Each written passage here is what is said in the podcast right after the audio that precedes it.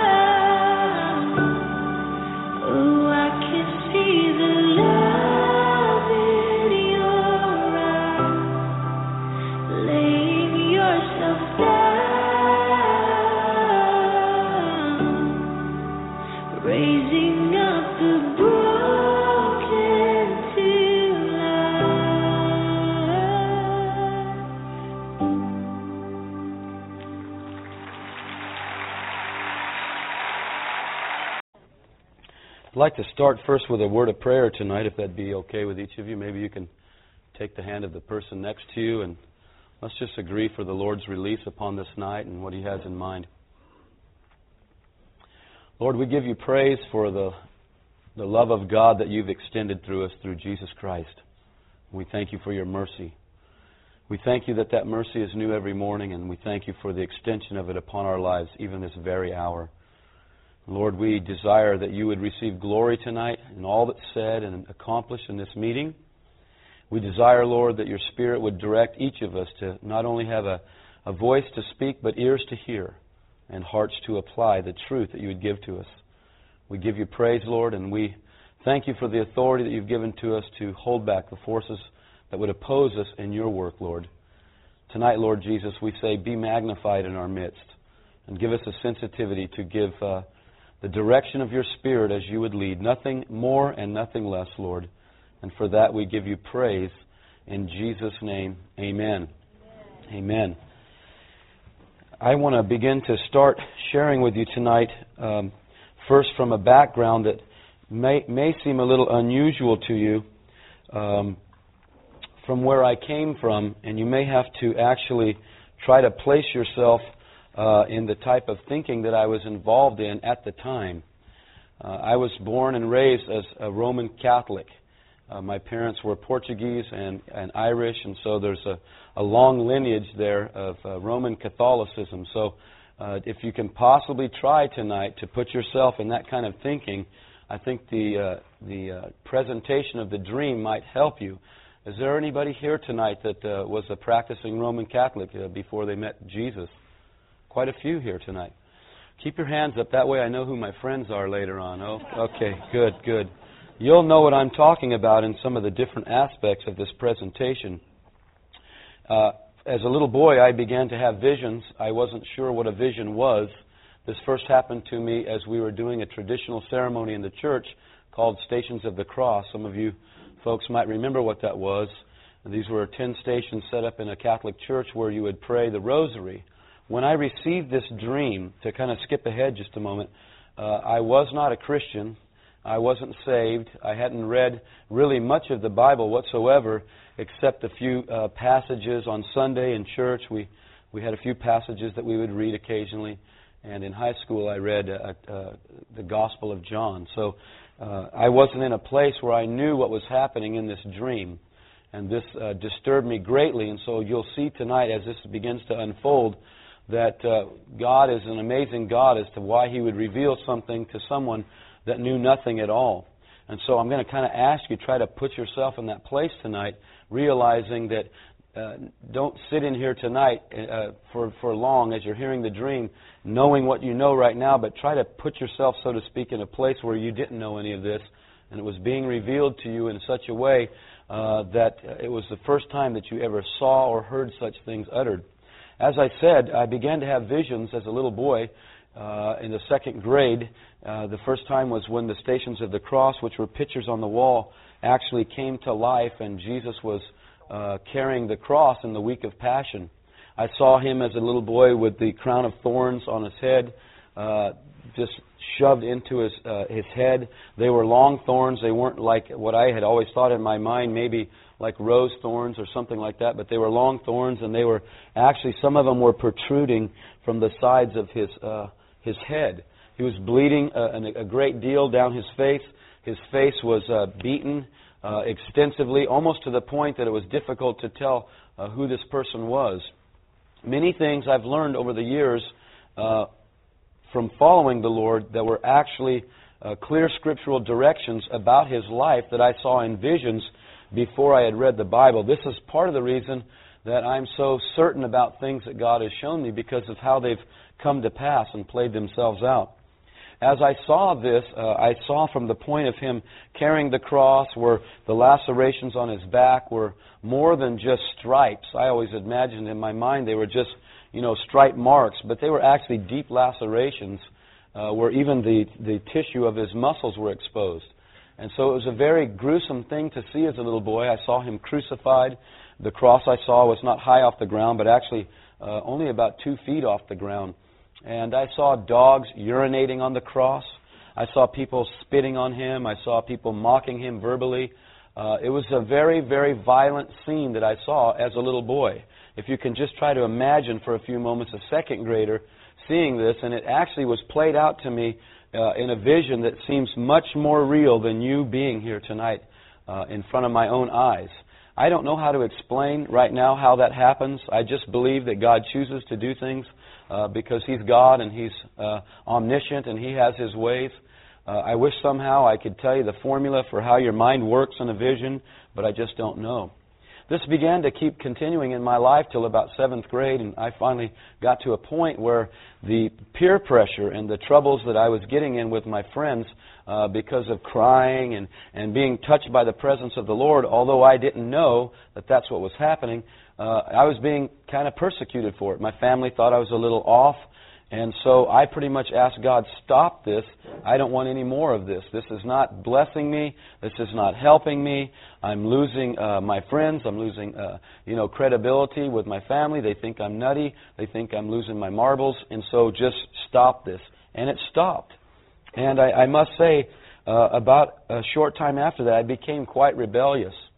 Uh, at the point, uh, up until that point where I asked it to stop, I was a very sensitive young person, uh, real obedient to my parents, uh, just a good student, had won some citywide awards.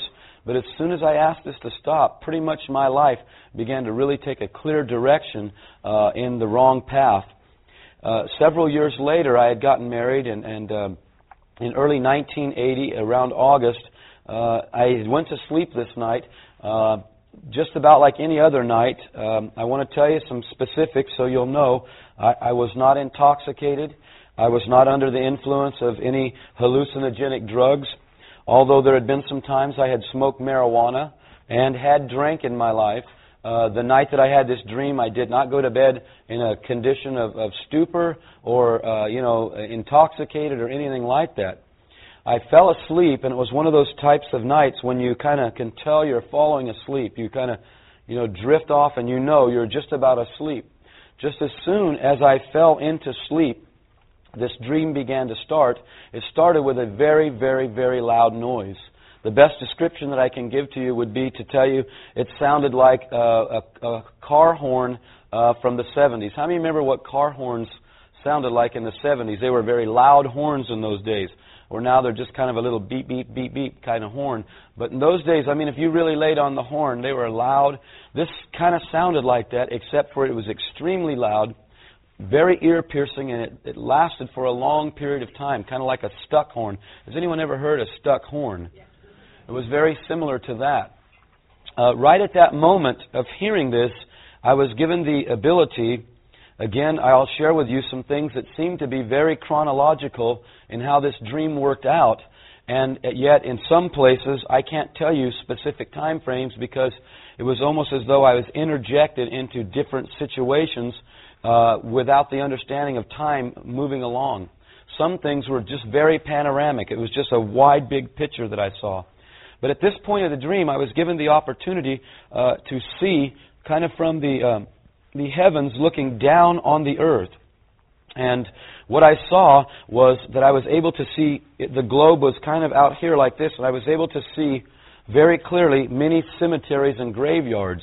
Then I was brought very close to many of these graveyards, and what I saw was a very unusual thing to me, was that the ground was breaking open. Literally, the dirt was breaking open kind of violently, and people were coming out of the graves. Um, I'll tell you that as a Catholic, I prayed many, many times that uh, I believed in the resurrection of the dead. But I, I don't really believe at that point, in, in the dream especially, that I was persuaded that that would actually happen. I know now that that's what I saw. I saw dead people resurrected from the graves. The condition that they came out was very unusual. And uh, the the other thing that was unusual is that uh, one cemetery plot uh, headstone would have a person come out of the dirt, and one next to it would not. There, it seemed to be uh, uh, a kind of a, not not just random, but kind of a categorized uh, launching, so to speak, of these people out of the dirt. again, it was very violent. It was almost. Um, as though the, the, the dirt was receiving a small explosion or something and breaking open. and I literally saw dirt flying. And I saw this all over the globe. It wasn't just in one area, it wasn't just in, say, the United States, it was all over. And when people would begin to come out, their appearance, uh, two things about their appearance first astounded me. The first thing was that the clothes they were wearing uh, seemed to be like a choir robe. Uh, they they uh, were kind of like a long dress, so to speak, uh, a cloak almost hanging off them. Uh, but in the middle of the day, uh, it was like um, uh, those outfits that entertainers wear when they're under the lights, and the lights, uh, you know, key in on them, and the sequins kind of make the light just shoot off and they glimmer. These people came out in the middle of the day glimmering. Their outfits and their person was brighter than the sun. I, I, I wish I could explain that to you, other than I could see the brightness of these people coming out. Men, um, although they had these robes on, appeared to be very, very masculine. Uh, you know, I always used to think that you know those robes I had to wear when I graduated from school kind of looked kind of feminine, you know. But these things that these people were wearing were masculine, and yet when women were resurrected, uh, they looked very feminine. Again, I'm going to give you the, the, the dream exactly as I saw it. Some things I wish sounded more exciting, and other things I wish were just a bit tamer, but I'm going to give it to you exactly as I saw it. These people that came out, it was difficult for me to explain this over the years. Older people would come out with the appearance that they were old, but they weren't old. They, you could tell that they had lived a full life, uh, maybe you know 80 years, 75 years, something like that. But uh, say, for instance, their hair that was lost was gone, was back again. Um, they looked mature, but they didn't look aged. Okay, young people. I saw a lot of young young people resurrected, and uh, although they looked very young, they they they they weren't very young. They, there was a maturity about them. I wish again I could clearly define how this appeared uh, during the dream. Um, the the the position that I was in at this time didn't give me the allowance to understand these things because of the staunch Catholicism that, that my family and I had practiced. I had never heard of of Protestant uh, Christian practices. I had never been to a Protestant ter- church. I had never uh, experienced someone witnessing to me the gospel of Jesus Christ uh, and the plan of salvation. I had never read the book of Revelation. And to be very, very frank with you, uh, even to this day, it would have been a lot easier for my life if I would have never been given this dream. Uh, I wanted to just kind of do my thing and uh, carry on with my life. I thought it was going just fine until this began to happen.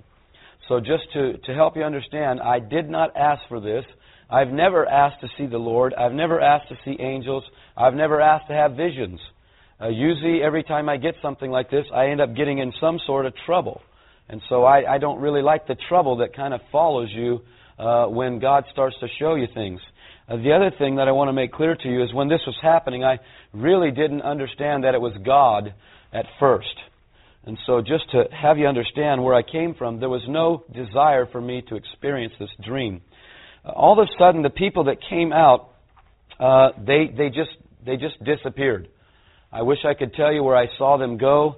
Uh, I, I don't know. I don't know if they were taken and hidden somewhere. I don't know if they were taken in the clouds because I never saw them go up. I never saw them go away. They just vanished. Okay? One thing I can tell you is I did not see one person on planet Earth changed like we've read in the Bible where it says, you know, the dead in Christ shall rise first, and those which are alive and remain shall be changed. I didn't see anybody at that point, when I saw these people come out of the grave, changed or get zapped out of planet Earth, meet the Lord in the clouds. I didn't see anything like that, okay?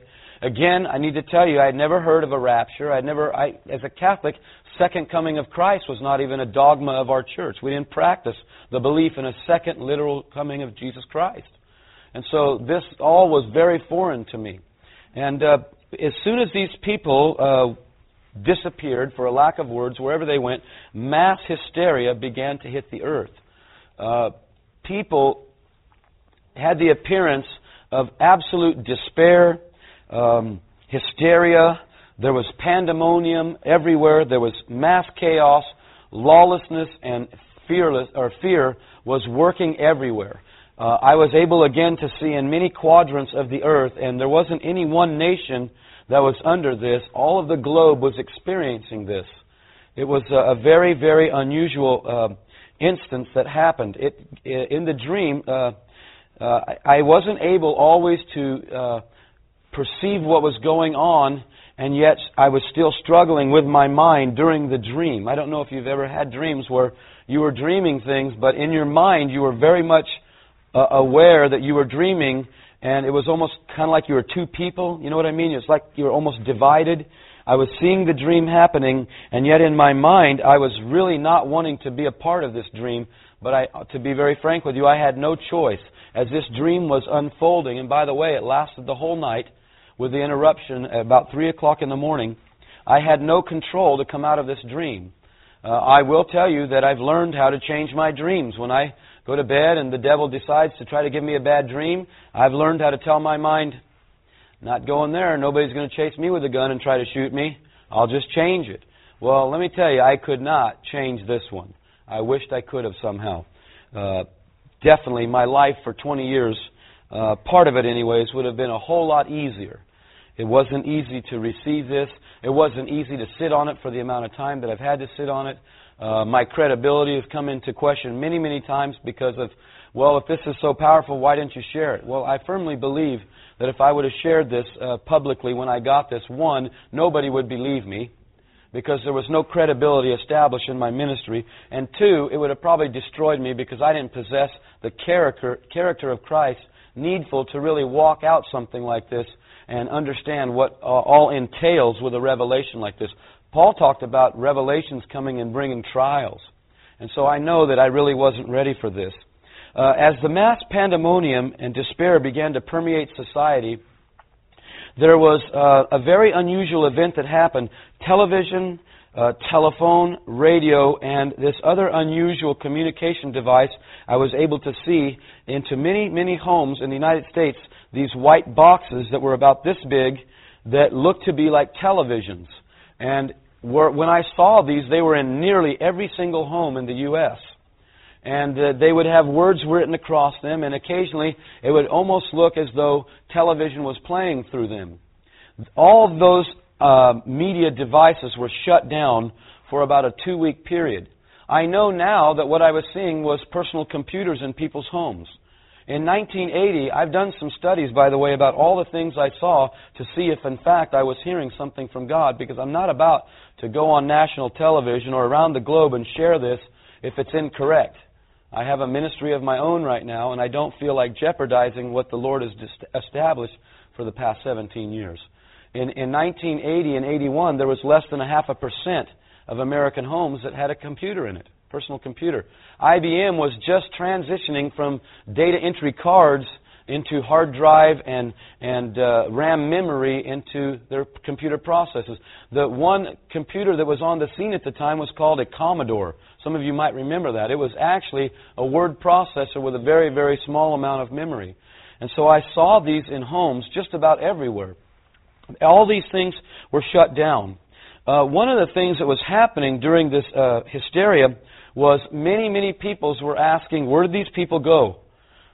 What happened? And all the globe saw this event, uh, or they experienced it a- afterwards. What I saw in people was that literally nearly everyone I experienced had a great, great look of despair and hopelessness upon their face.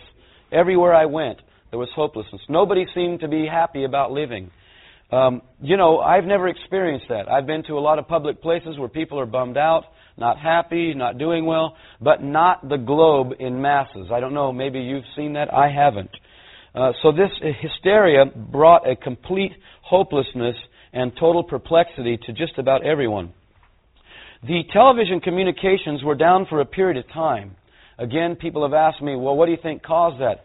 I'm really not positive, but I would like to put something on the overhead tonight uh, to show you an article. And for many of you uh, Prophecy Club folks here tonight, this, this isn't new information to you. For some of the visitors that might be here, this may be very new information. This was an article. Let me move this down just a hair. This was an article that was given to me two weeks before this tour started. Let me share with you a few details. I did not want to take this tour, okay? I really did not want to connect to the Prophecy Club. Uh, when I got the prophecy for them, the Lord had told me some things about this ministry and how everything they were saying was about the end times. And I'm thinking, no, no, no, I don't want to go there. I've booted, I've been booted out of enough churches. I've been, I've been persecuted enough for my position. I'm not going to hook up with anybody that's going to just completely declare the end as they really believe it. Now, you know, uh, all of us have to leave the fear of man sooner or later in our lives. Amen? So uh, that's what I had to do. And uh, when I was praying about this tour, the Lord said He would give me daily a sign everywhere I went, a sign in the natural that what I had seen was truly Him. We walked in the airport today. We were coming through the terminal, and He showed me uh, uh, a Humvee sitting in the main area of the terminal of this airport. And by the way, it was the exact type that I saw. The one that I'm going to show you tonight on the overheads later, it's not the same one. This article was a reprint. Uh, actually, I have the original copy if you would like it. Uh, I can get it to Prophecy Club, and, and you could uh, request that. They'll, you know, get it to you. Uh, this was in the 1991 uh, Santa Barbara, California News Press paper. This has to do with a single high altitude nuclear blast by a rogue nation which could, would bombard the continental United States with electromagnetic rays, crippling civil and military electronics from light bulbs to computers. Uh, military experts warned Congress Wednesday. Uh, such an explosion would unleash electromagnetic pulse. I'm going to move this up just a hair.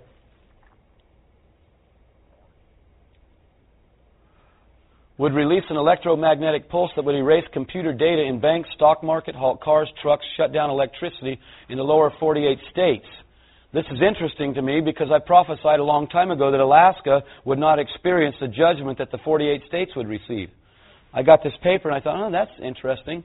The pulse would last only a fraction of a second. Our civilian telephone, electricity, communications, and electronic plants are all naked to our nuclear armed enemies said Lowell Wood, a physicist with the Lawrence Livermore Laboratories. Even a modest single explosion EMP attack on the U.S. would likely devastate us as a modern post industrial nation. I move this up just again a bit. Any nuclear capable nation, including Russia, China, and North Korea, I'm going to talk to you tonight about North Korea, some specifics uh, I have some inside information that the Lord has allowed me to see about North Korea and China. Uh, uh any n- nuclear capable nation, including these nations, could cripple the U.S. military machine and lay waste to modern American civilization, said Wood, who also is a consultant to the Defense Department. Again, that's an article from the 1991 Santa Barbara News Press. How many folks here tonight already know about that? Okay? Some things that we, we learn, we learn in the natural. Other things we learn in the spirit. Much of what I've learned about end time uh, revelation has been in the prayer closet. I haven't got to uh, go into government strategic positions and things like that except in the spirit. And so I'm actually quite excited that God is, is showing me some things that um, uh, other men have got to be a part of by being strategically placed. This uh, shutdown alarmed all of the peoples, and it lasted for about two weeks. Can you imagine briefly tonight all of your communications, your telephone, computers, television, and radio being shut down for a two week period of time? Can you imagine the hysteria? Can you imagine, you know, the inability for a supermarket to contact its suppliers to get more more supplies or gasoline or or transactions? I mean, just I mean, it, it's it's amazing when you begin to see it kind of unfold the depth. This lasted about two weeks. Again, I want to remind you, I was not a prophecy studier or expert at this time when this vision came to me. I began to walk the streets in shock at the current events. The events are difficult to describe because lawlessness and fear was permeating society completely. After about two weeks of time, television and radio began to be back up and running. However, it was completely different than what was previously uh, being broadcast. The broadcasts were being bombarded nearly everywhere, and they were depicting a soon to come new government and leadership. A man would be emerging to lead us. The man finally came on the scene, and he spoke with great eloquence. I wrote these things down exactly as I saw them. He spoke, he spoke with great eloquence and charisma. He was soothing and promised answers to all current issues. This man was smooth and extremely convincing, able to solve nearly all problems. He was a consummate communicator, and he explained how this removal of people was God's judgment upon them. This rattled me in the dream. I, I did not understand his position. Let me tell you so you can kind of comprehend where I'm coming from. Not being a, a born again Christian in the dream, when this man spoke, it, it, it began to convince me. It began to pull me in to the messages. I don't know if any of you have seen old uh, film uh, films of Adolf Hitler speaking to the masses, but he had a demonic uh, charisma about him that would literally pull the masses to him. That was nothing compared to what I saw. Nothing. He was able to rally a nation. This, this individual was rallying the globe. It was very, very frightening. Uh, almost immediately, he began to communicate through large screen televisions that were strategically placed everywhere the general populace met. Think back for me for just a few moments. 1980, 1981. Large screens televisions? No. Few pizza parlors had those projector televisions, you know, with the three different colors that would project an image, but large screen televisions weren't out, folks. And neither was 24 hour news. Everywhere the populace met, big screen televisions were pumping this message. I travel a lot, all over the place, and everywhere I go, where the populace meets now, they have televisions. Restaurants have them. I've been to some restaurants where you have a television right at your table, so you're keeping up with everything. Airports, everywhere you go, everywhere the populace meets, you're being bombarded with messages. This was the norm. Now, what was strange about this is that this man's speeches and directions for the whole world had to do with new times upon us as human beings, new directives for global peace, and the need to give up current citizenship for world citizenship. Now, I must tell you, I've been raised a red blooded American. And when I heard this in the dream, I could not fathom it. Uh, you know, I've always had a, a gun. I've always hunted and fished, and I've always put my hand over my heart at ball games when we sang the the, the uh, national anthem. I've always respected men in the military and women in the military. I love this country. And so to have this experience in this dream rattled me to the very core of my being. This man continually and constantly spoke of world order and the benefits of all men dwelling together in peace. Now, even though I was disturbed in the dream, I was also being pulled into this because it sounded very, very good. World peace sounds good until you see the cost. Let me tell you, there is no world peace until the Prince of Peace establishes his throne on this earth. That's the bottom line. No human being is going to bring peace to this earth. Only the human being who's all human, all God, is going to bring peace to this earth. That's Jesus Christ. And so I began to really think of relinquishing my citizenship, and this alarmed me uh, greatly. Uh, even though this was a, a message that pulled strongly upon me, I somehow wasn't convinced of this new order. I constantly heard the word new order, world order, and new times, but I never did hear new world order. I don't know why. You know, I don't know if they changed the name in the future or if or if the dream was trying to show me different perspectives. I, I don't know. A lot of things I've asked the Lord and He hasn't answered my questions. Some things He's answered them very clearly to me. So my freedoms and my patriotism were instantly being eroded from my understanding. Now listen to this, please, very carefully. At staggering rates, people were buying right into this plan that this man was releasing through the airwaves. At staggering rates. No resistance. No one was fighting it. No one was saying anything publicly. I, I, I can't tell you if the airwaves were uh, controlled to the point where you couldn't come on and say certain things. It's just about like that right now in the U.S., by the way. You, you can't just get on the three major networks and say what you want. I mean, no, I'm telling the truth tonight. You can't do that. And so I don't know if that was the occurrence at the time or if basically it was just that everything had turned over. Some things, like I said, I don't have all the answers to.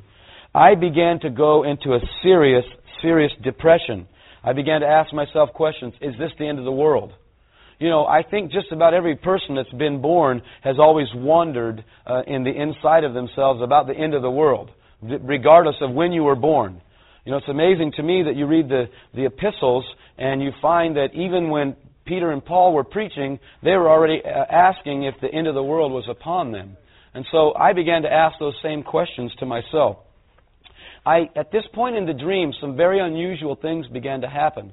I was hopeless, and so I, uh, I, I've always had a practice in my life when I'm in despair or in confusion to go for walks. I still do it now. I live near a beach, and I'll walk on the beach. And so in the dream, I started going for walks, and, and I was hoping for answers.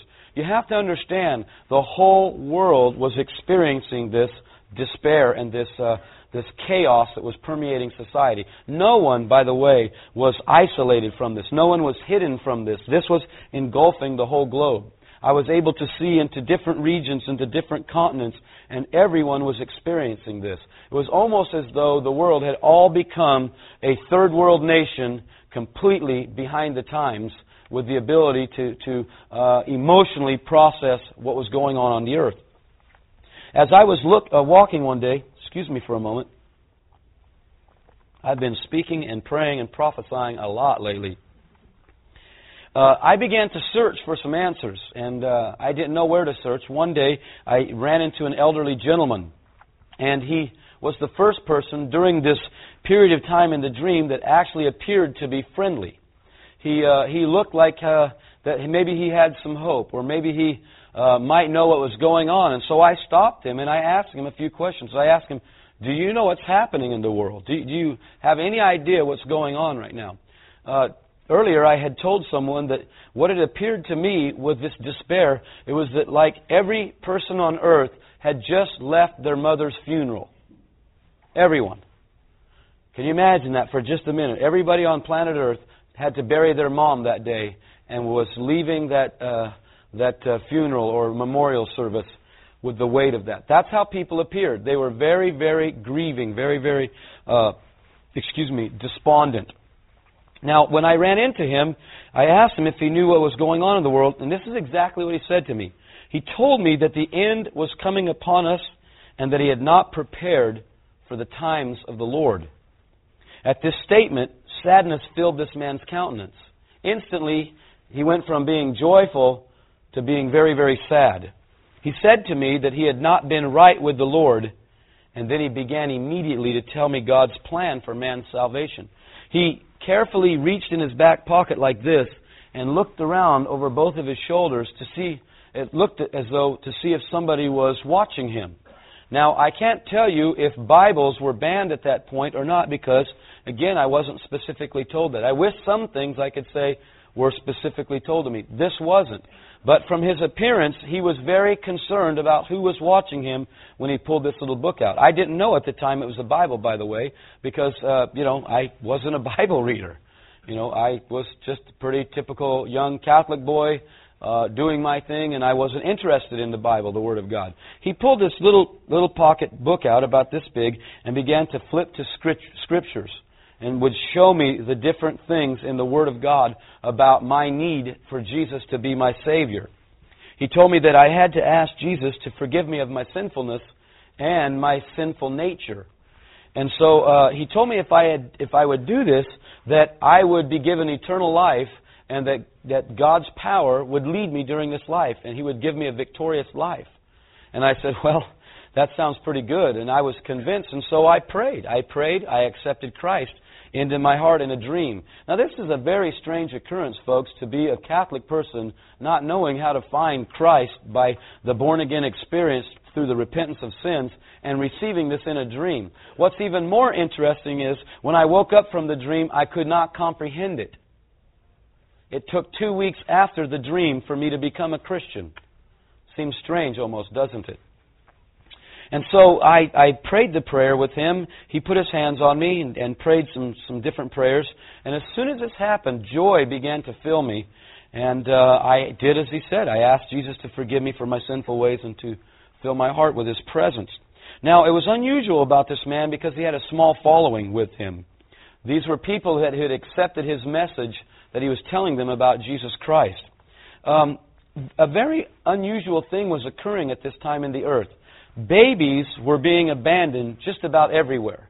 Uh, almost on every street corner were babies abandoned, left in their little uh, baby seats or their baby uh, baskets. And th- this was strange because they would be from infancy up to about maybe at 16, 18 months, something like that. I could tell that there wasn't any babies over the age of two. And I don't know if that's because, you know, children, when they hit two, they start to change. You know, they have some kind of, uh, I call it rebellion or something. You know, you tell them not to touch the cookies and they look at you and take it anyways, you know. You remember when that started happening to your kids? Well, we didn't pick up any kids like that for some reason. I don't know. Maybe God was sparing us. I have no idea. But we began to pick up children everywhere and we began to take care of these children. I kind of joined up with this group of people because they were the only ones that seemed to have any peace at this time anywhere in the whole earth that I'd experienced. Now, some very unusual things were happening with this group of people. It was amazing to me how they could meet people's physical needs. They would always run into people who were in need, and they would be able to meet their needs and then somehow lead them to Christ. Now, I didn't know how to do any of this yet because I had just kind of hooked up uh, with this man. In the dream, my wife had also become a Christian, a believer in Jesus Christ, and we were kind of hooked up with this man, kind of helping him out. I, I, I don't know if I had a job, to be honest with you. I, I don't ever remember working in the dream, although there was a couple occasions that I made business transactions. So it may have been that I was working and it just wasn't revealed to me as an aspect uh, that was important in the dream. I just don't know. Again, there's been many times I've asked to know certain things, and some things the Lord told me someday I'll reveal all of it to you. And, you know, I don't know, maybe someday that will happen. I can tell you this the man that I saw on the television, the man that could do the signs and wonders and fix all the problems, I will tell you this tonight. I will never forget his face. Ever. As long as I live, I will never forget his face. Some people have been downloading information to me on my uh, email and downloading pictures of different people that are claiming uh, who they are. And let me just tell you, it's none of them. None of them. Not yet. Because I will never forget this individual's face. His face was almost supernatural in appearance. He was almost too perfect. He, he uh, was, for lack of terms, he was the most handsome man I had ever seen. And I just want you to know I'm a very happily married heterosexual, okay? When I say he was a handsome man, I don't mean that in a strange manner. I just mean to tell you that this man had everything going together for him. Everything. He, he, I was telling Stan that he had kind of a chiseled look to his face. And uh, everything about his appearance was almost perfect.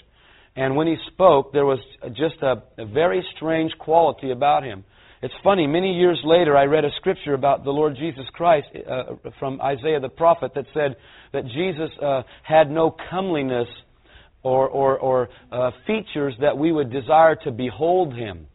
In other words, Jesus was not some handsome uh, specimen of a male. He was an average, rugged, uh, probably uh, different looking person. He wasn't uh, the kind of guy that would be voted, you know, most least or most likely to succeed on the uh, on the the GQ, so to speak, uh, charts. But this guy that I saw was he fulfilled that perfectly. And isn't it amazing that the Antichrist would be the antithesis to Jesus? He would have such a persona that it would be just the opposite of Jesus Christ. Although he was not actually prideful, he was very, very brash but he still carried the ability and uh, charisma about him to levy people into his situations. Um, at this point, we began to really connect with this man and his followers. And some other things that were very strange to me in my thinking was that somehow he seemed, this group of people seemed to happen quite frequently that things would just work out for them in the most unusual ways. Now, I, I, and during the dream, I didn't know what was going on. I did not know that God got involved in the affairs of men. I didn't know that the big God of the universe would come down and, you know, be actually interested in, in the affairs of man. As, as, as I grew up religiously, I, I didn't see him in that aspect. I saw him as a very busy God out there, and he had a lot to do, and probably I wasn't important enough because I wasn't a pope or a cardinal or a a, a saint somewhere, or you know, I wasn't one of those people. So probably uh, I was last on the list. And I know a lot of people feel that way about God right now. But I saw very unusual events happening with this band of followers. Food would multiply. Very unusual things would happen. They would pray for people, and people would be healed. Uh, just very, very strange things uh, that was abstract to my thinking. Now, at this point in the dream, things really began to shift. And what happened was, I was on my way to the bank to make a business transaction. Several things uh, in the dream I was revealed. For one, uh, let me see if I have something with me. Yeah, I do. Uh, I, I saw this money in 1980. I saw the money that has the big pictures of the different uh, figures on it. In 1980, this money wasn't even talked about yet. Another thing I saw shortly after this money was that the picture of the individual moved over a little bit and there was a blank space on here. And I was shown in the vision that the cash would carry bands in it that could be traced as to who was transacting the cash.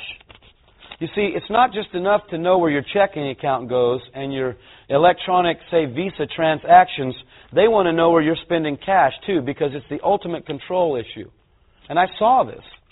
And you ask yourself a question if you think I'm incorrect tonight. Have you been able to go just to any local printer and say, um, for instance, Kinko's, uh, I'd like you to print 500 of my checks up? Can't do it, folks. Your checks are banded with pertinent information so that your checks can be traced. All you have to do is put your checks under an ultraviolet light and you'll find this to be true. Checks are already being traced, they're already being tracked. I saw money that was being tracked. Yesterday, somebody sent us some information that the rainbow money is going to be in full effect by 2003. Right now, uh, within the next month, they're going to release the tens, fives, and ones for the new money. And I'm telling you, we're right on track. We're on a fast track, actually, with these events happening. So I'm on my way to make a business transaction.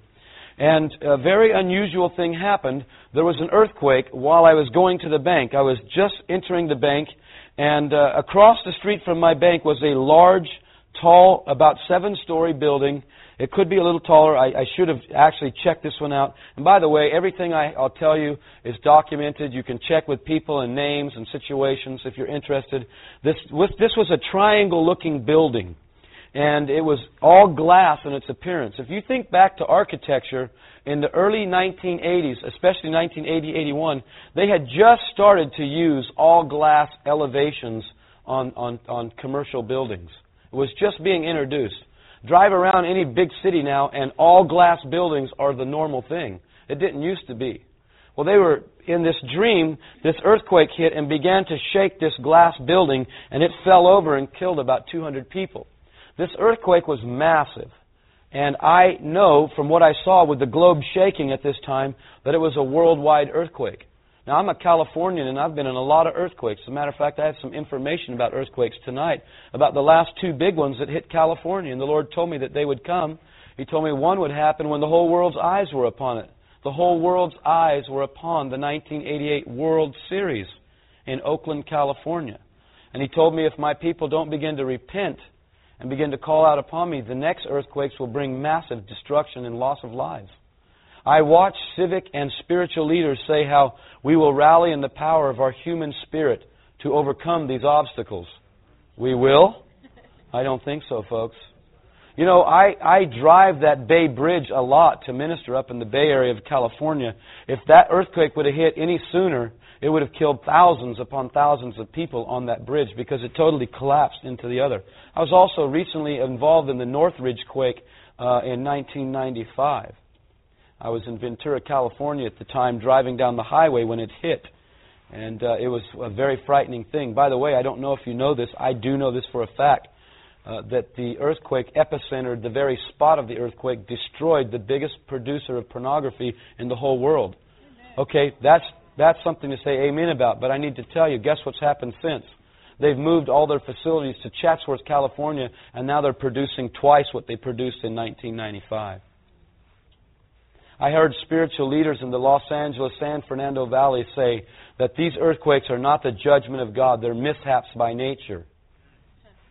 They said this publicly. And they wanted to try to tell people that these things were not the judgments of God. If you'd read your Bible, it's very, very clear that Jesus said that earthquakes are a sign of judgment. We'll talk about some things in a bit about that. The earthquake hit, and there was multiple uh, millions of lives lost. Millions. I mean, literally millions of lives. I've never heard of an earthquake where millions of people have been killed, ever. Uh, the, the world was completely stunned. The devastation of property and loss was beyond comprehension. It could not be measured. Some regions were so destroyed that they never bothered to send uh, rescue teams in. That's how devastated they were. I have some good friends, and including myself, that knew when God was going to touch Japan with a quake. Uh, two of my friends got the exact same number of the quake, and one of my friends gave them the day the quake would happen. One of my friends was ministering there, uh, a mighty prophetess of the Lord, and she said, An earthquake's going to hit here. And she said, I'm afraid, get me out of the building right now. She thought it was going to hit at that very moment. It actually hit two weeks later, but they said, if you're ministering to us and you're a prophet of the living God, then, then you need to pray for us and pray for our people's homes and their buildings. And so she went out with oil and poured oil over every church, every place that people were willing to allow her to pray. And the Kobe earthquake, Japan, uh, Japan quake never touched any of those buildings. Some of those buildings were parts of other buildings. They were connected, and one side of the building would fall. Everywhere that she had prayed was spared.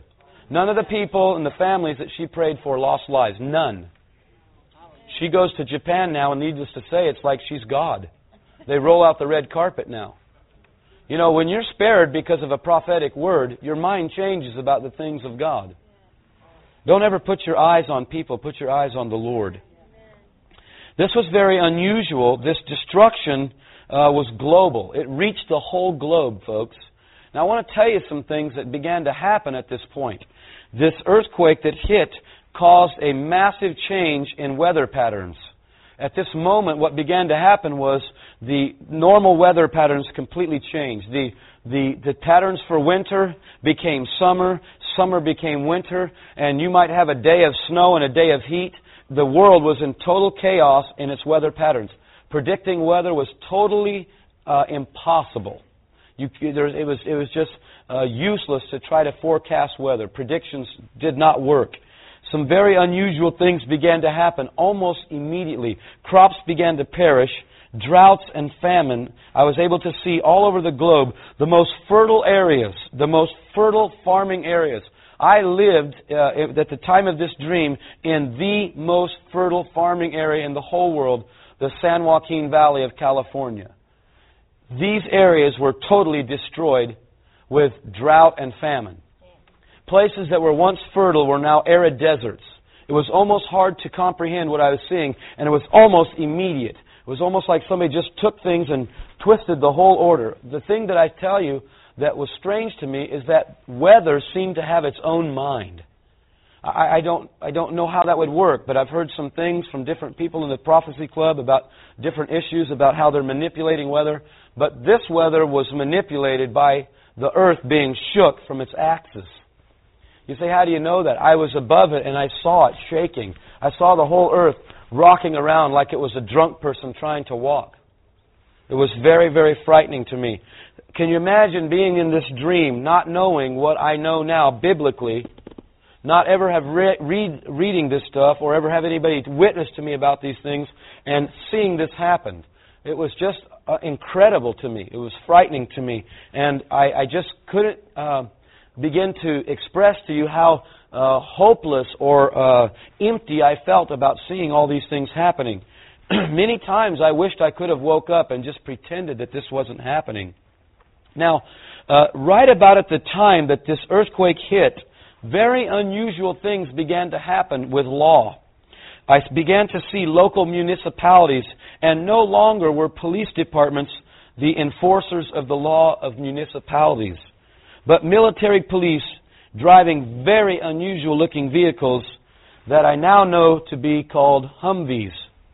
I'm going to put this on the screen and talk to you a little bit about this vehicle. Can you see that good? Should I come up a hair or are you okay? We're okay. I'm going to do like Stan does here. Let's see. Hey, look at that. Oh, I have to hold it. Okay. These, uh, this is classy. I like this. These vehicles I saw looked a lot like this vehicle, except that uh, they weren't green.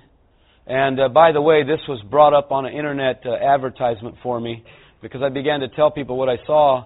And uh, I, I, the first time I saw one of these, by the way, was on CNN in 1991 during the Gulf War.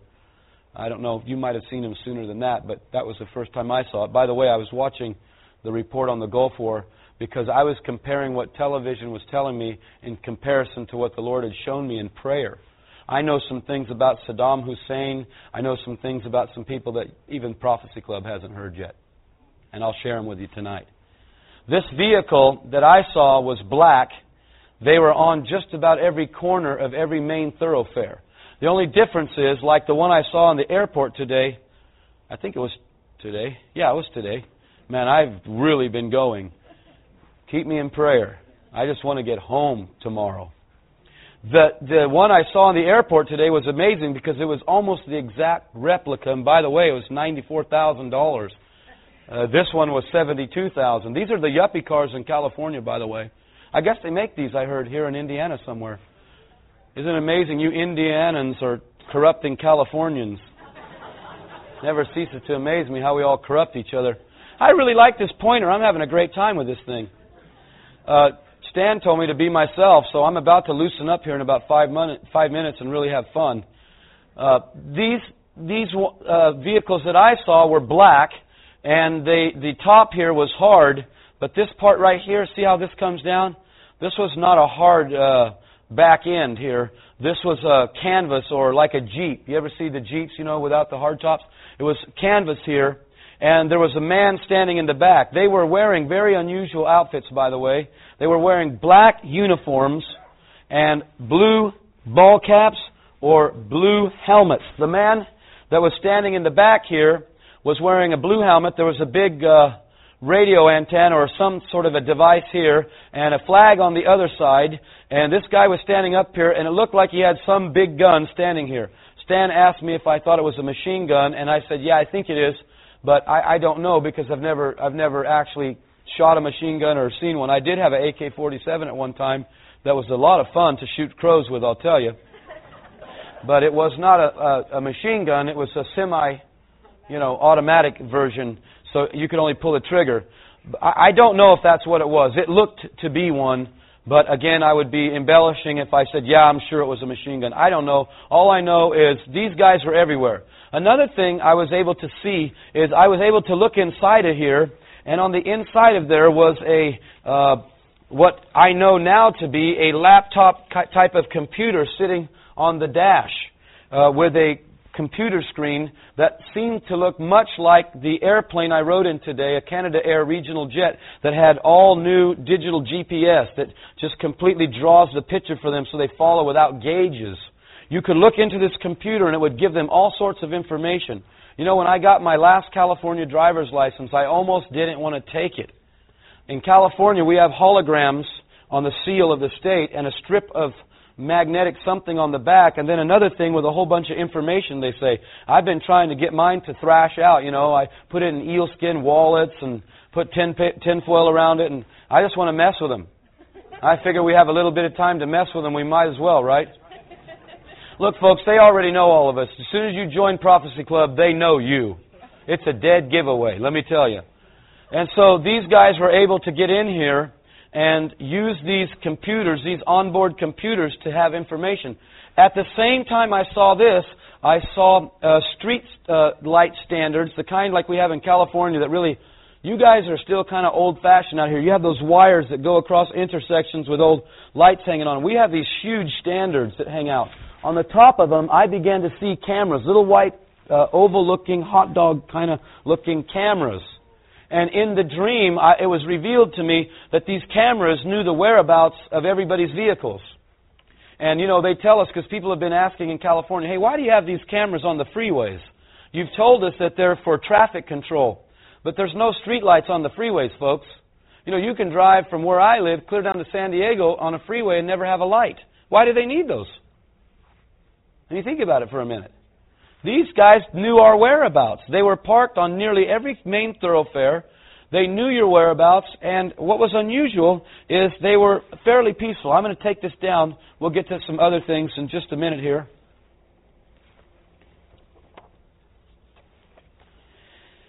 these military police, or whatever they were, uh, by the way, uh, I don't know about you, but I did some checking again.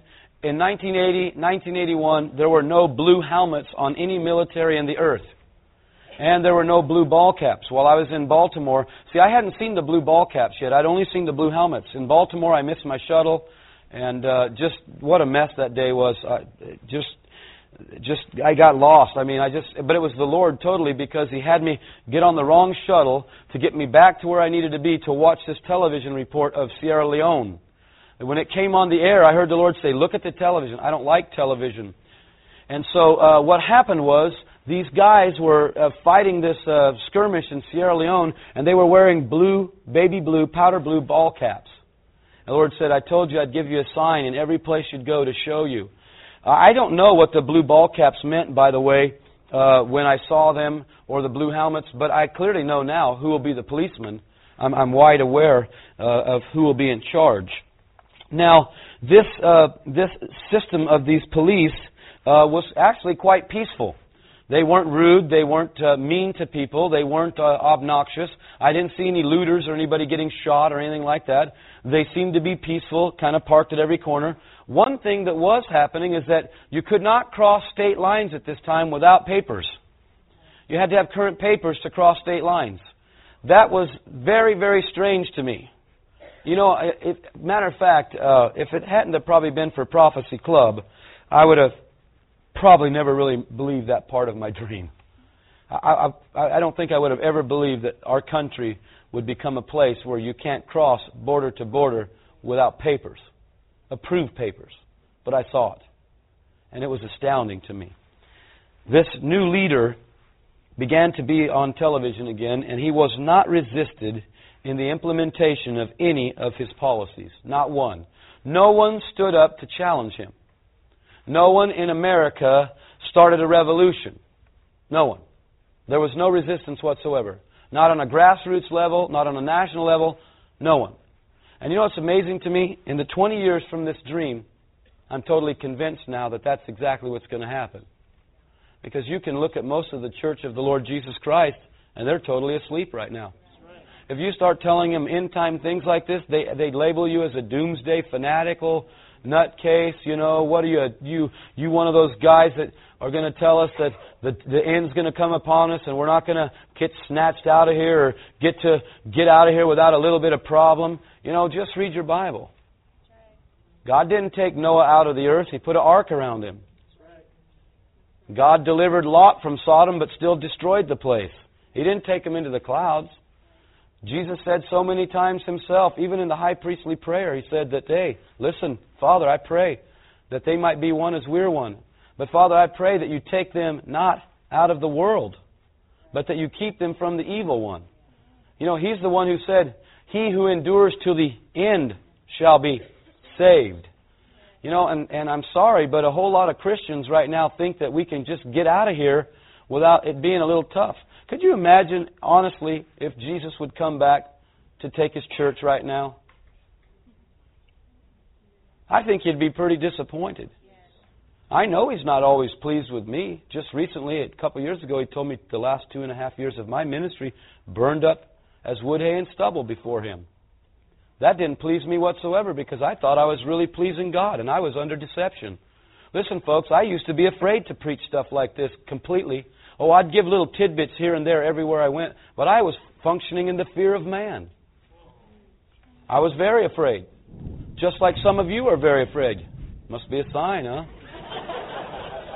right when you know you need to change, thunder comes. Maybe he's happy with me now. Behold, my son. Listen to him. Actually, I must decrease that he might increase. I didn't mean it that way. We don't want lightning to come down through this building. Very unusual things in the dream transpired. The, the changes took place almost instantly and with complete ease. Complete ease. Uh, there was peaceful martial law, as I said. Military police were everywhere, and they knew everyone's whereabouts. I found out how they began to know this. See, I, I didn't understand this at first, and it was revealed to me. I, I asked myself questions as I was processing this dream. How could this happen so quickly? See, I'm a historian. I love to read about history, especially uh, American history. You know, uh, our forefathers fought those type of things. But right now, where are our forefathers? Where are men and women that are willing to stand up and say, hey, wait a minute here. This is not the direction we're choosing to go. Think about it. I mean, we all ought to pinch each other tonight. It's, I thought it was we, the people.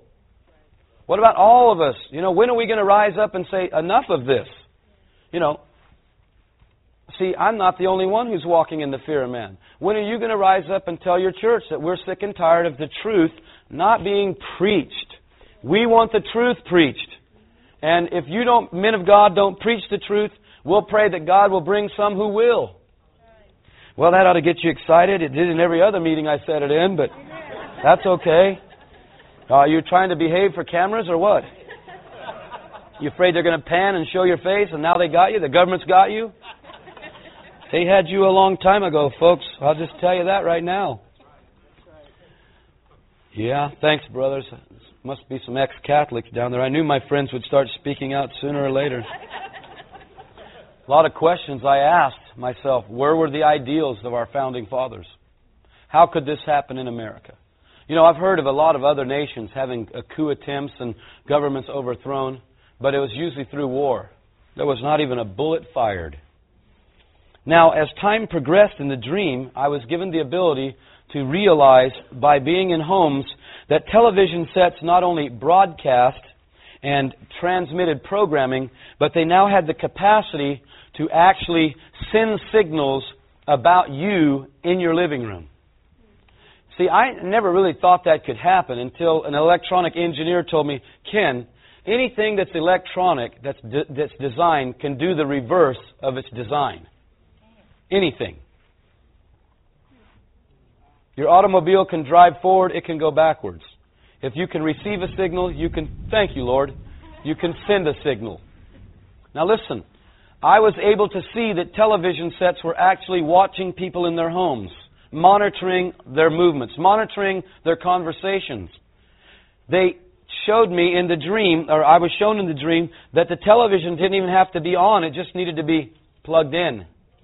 Guess what I found out? That televisions made after 1992 can, in fact, watch you. How many have 1992 and beyond televisions? How many think maybe you ought to throw a brick at it?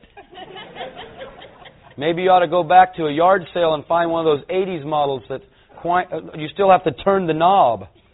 Might be a little less convenient than surfing, but might be a little safer for you, huh? You say, how do you know this stuff? Well, because I've ran into people that showed me the demonstrations. One man showed me how your telephone could be bugged in your house with a $17 Radio Shack device. Called my house, rang the number, and says, hey, listen up. Hang up the phone, and now they can listen to everything you're saying. Do you know that your telephone, good old Ma Bell made sure that your little telephone, your Mickey Mouse phone, you know, all your little phones have in them one of the most sensitive microphones available? Why? So you can talk to grandma better on the West Coast? I mean, think about it for a minute. Why do telephones need such sensitive devices? And why have they so rapidly went to the, the new type of cables that carry all the signals? Can't think of what you call it right now. Somebody help me. Fiber optics. Do you know that one fiber optic ki- cable can carry over a million messages? Why? Why do they do things like that? Think for a minute. So that more people can be kept watch after. Not so that telecommunications gets better for us. It's, it's a game, folks. It's a big scheme. It's a big plan going on before us. Television continually, almost daily, explained to us that it, as people, if we would align ourselves with this new order, we would be saved from all of life's troubles. This is what this man said nearly every time he came on. The new order was said to have all the answers to problems and the leadership necessary to bring the change, causing the world to finally become the envisioned globe of peace. This is what we heard over and over. Folks, this was 1980 when I had this dream. It sounds like right now, doesn't it? Every day the paper is pumping in your mind and, and, and programs are pumping in your mind global peace, global unity. Everything that's uh, advertisements about what? The internet and let's make the world global. Let's make it a small globe. You know, all of these issues are constantly being shown to us. And at this point in the dream, my work with this older man began to really step up. This is the one part of the dream that actually gave me hope. I began to work very extensively with this man, helping him. And what began to happen was, at this point in time, many so-called Christians, I put in my paperwork, as, by the way, when I got this dream, when I finished it up, I wrote out seven pages on a legal pad, much like this one, front and back. I would tell you, I could show you that tonight, but someone stole my desk that was the Secretary of the Interiors that was given to me out of my garage, along with all my high school annuals, my yearbooks, my Letterman coat, and all my things that I had experienced as the Lord during a, a, a tough situation. And I've never been able to get any of it back, not even my annuals, which is kind of still bugs me. So if you know anybody who knows where my high school annuals are, uh, I had a couple of love letters in there that uh, made me feel important. Sure glad I'm going to see my wife tomorrow. I miss her. Now, these so called Christians were coming to the old man and his team of people, and they were explaining how they once had a relationship with Jesus, but had become cold in their faith and fell away from interest in a life of holy, passionate pursuit of God. Hmm. Now, for a short period of time, people were coming to Jesus in total surrender. I was able again to see above the globe, and what I saw was very, very unusual. Uh, I got to see certain regions of the earth where light rays were just coming out high into the atmosphere. It almost looked like uh, those those big uh, searchlights, you know, with the flame on the inside of them. You've seen them before, how they shine up into the sky. Except that these were very, very brilliant, almost uh, supernatural in appearance. I don't know if they were or not. They seemed to be. And after I saw these shooting off the globe in many, many directions, I was given the ability to go down into these regions and actually see firsthand what was happening. And let me tell you, it was the most exciting thing I've ever seen. And it's the very thing this, in this part of the vision that gives me the determination to continue what I'm doing right now. I've been ministering to the dead body of Christ in America for about 17 years, and to be very honest with you, I'm tired of doing it. That's why I'm working in Guatemala in a mission, in an orphanage that I'm a part of, because they're willing to listen.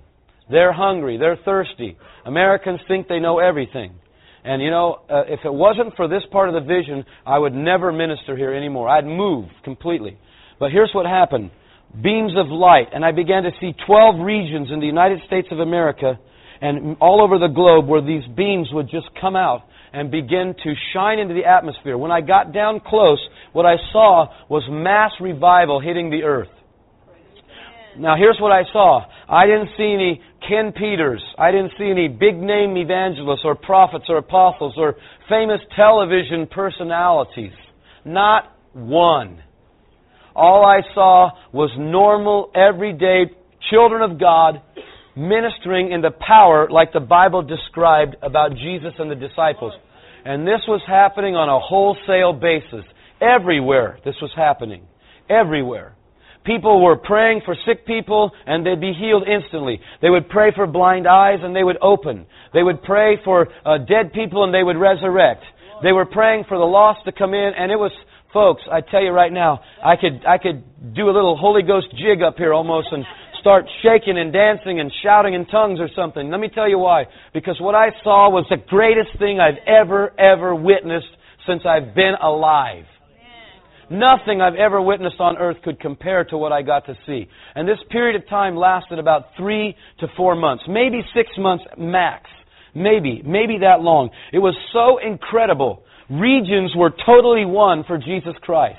Now, I know for a fact this is possible because 15 minutes from our orphanage in a city called Almolonga, Guatemala, there is now a city on the earth that is completely Christian, 76,000 people. And they've come in unity and there's no more fighting amongst themselves and amazing things are beginning to happen, like vegetables growing in biblical proportions. I'm going down there with a friend of mine that's actually here in the meeting tonight uh, to do some more missionary work at the end of June, and I will send back to Prophecy Club digital videotapes of me holding these vegetables myself. Phenomenal. Phenomenal. Carrots as big around as a man's arm. Huge. That taste wonderful. Corn stalks that grow the biggest ears of corn you could ever imagine. Cauliflowers that take two men to hold. Heads of lettuce that are gigantic. They're sending to Almolonga right now scientists from all over the earth because the whole scientific community knows about this and they want to know what these Guatemalans have done to the dirt. By the way, if you're interested, before I get back, a man by the name of George Otis Jr. has produced a video called Transformations, and you can see it for yourself. This is a 15 minute Cessna flight, and by the way, I have a special appointment to meet with the head pastor of that region, and I'm asking him to lay hands on me so that somehow there could be an impartation of the wisdom to find this unity for the body of Christ so that I can pray that other people will receive it in other regions.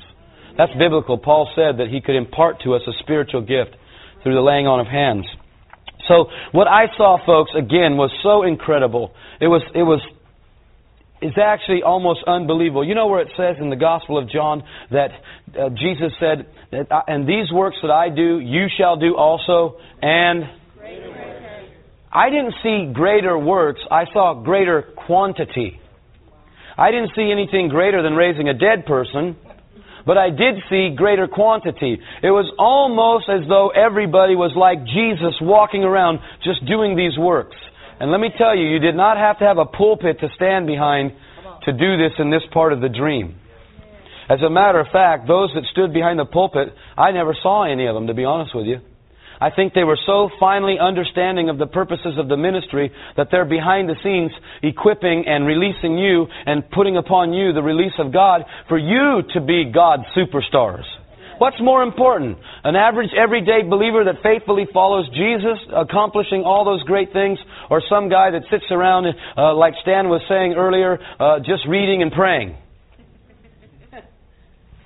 Well, that was another good chance for you to get a good lick in on Brother Stan, but I like Stan, and I like to fool with him a bit too. And I think if we're friends, that we should probably do a little bit of that. Uh, you know, he embarrassed me tonight, so I just want you to know something. I'm just a normal person, folks. That's all I am.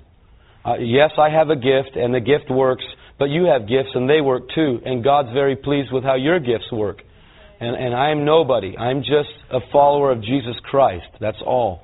And uh, so please don't put your eyes on people, ever, except the one person that's worthy of all of our praise, right?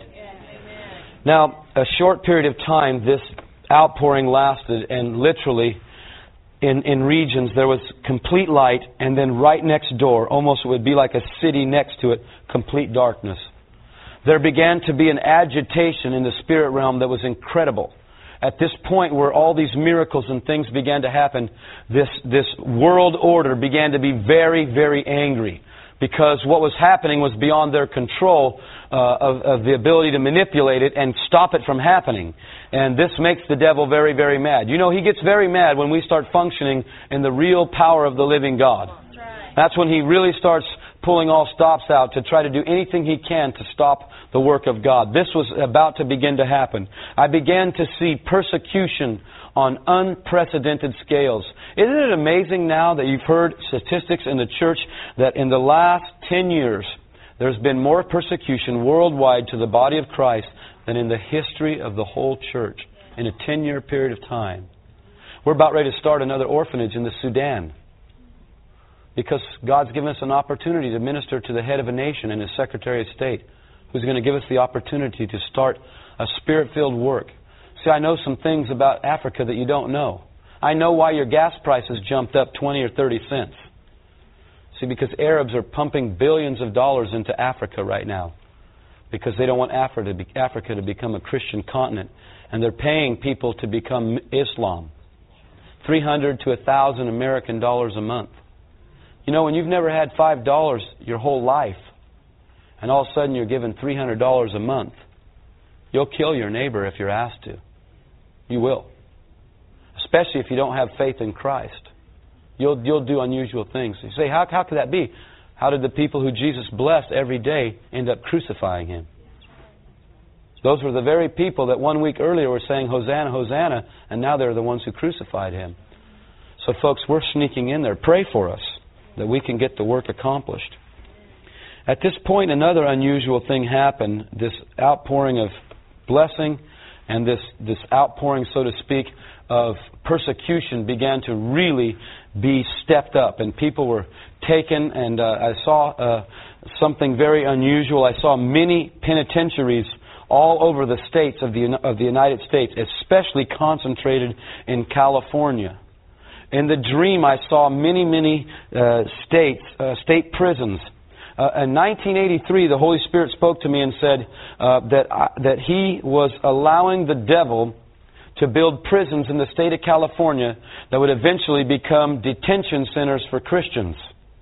And that these prisons were being built in rural areas that were normally 15 to 25 miles off of any main highway. And I said, why would that be the case? And he said, so that those people could be taken in the night hours. I have a friend, a good friend named Alex. I won't tell you his last name until after the meeting if you'd like to know his name. He escaped the Hungarian Revolution. Two of his brothers were snatched in the middle of the night. He's never seen them since 1956. Why do we think that America can't have this happen to it? America is a godless nation. If the ancient foundations are, the, are removed, what shall the righteous do? I was on my way to conduct another business transaction, and I ran into an individual. A very strange thing happened at this point. He was very, very excited and began to talk to me about something he had just experienced. I'm going to go fairly quickly with this so that we can uh, move along. This is, uh, a very poor rendering, but we are putting together a very uh, good rendering of this.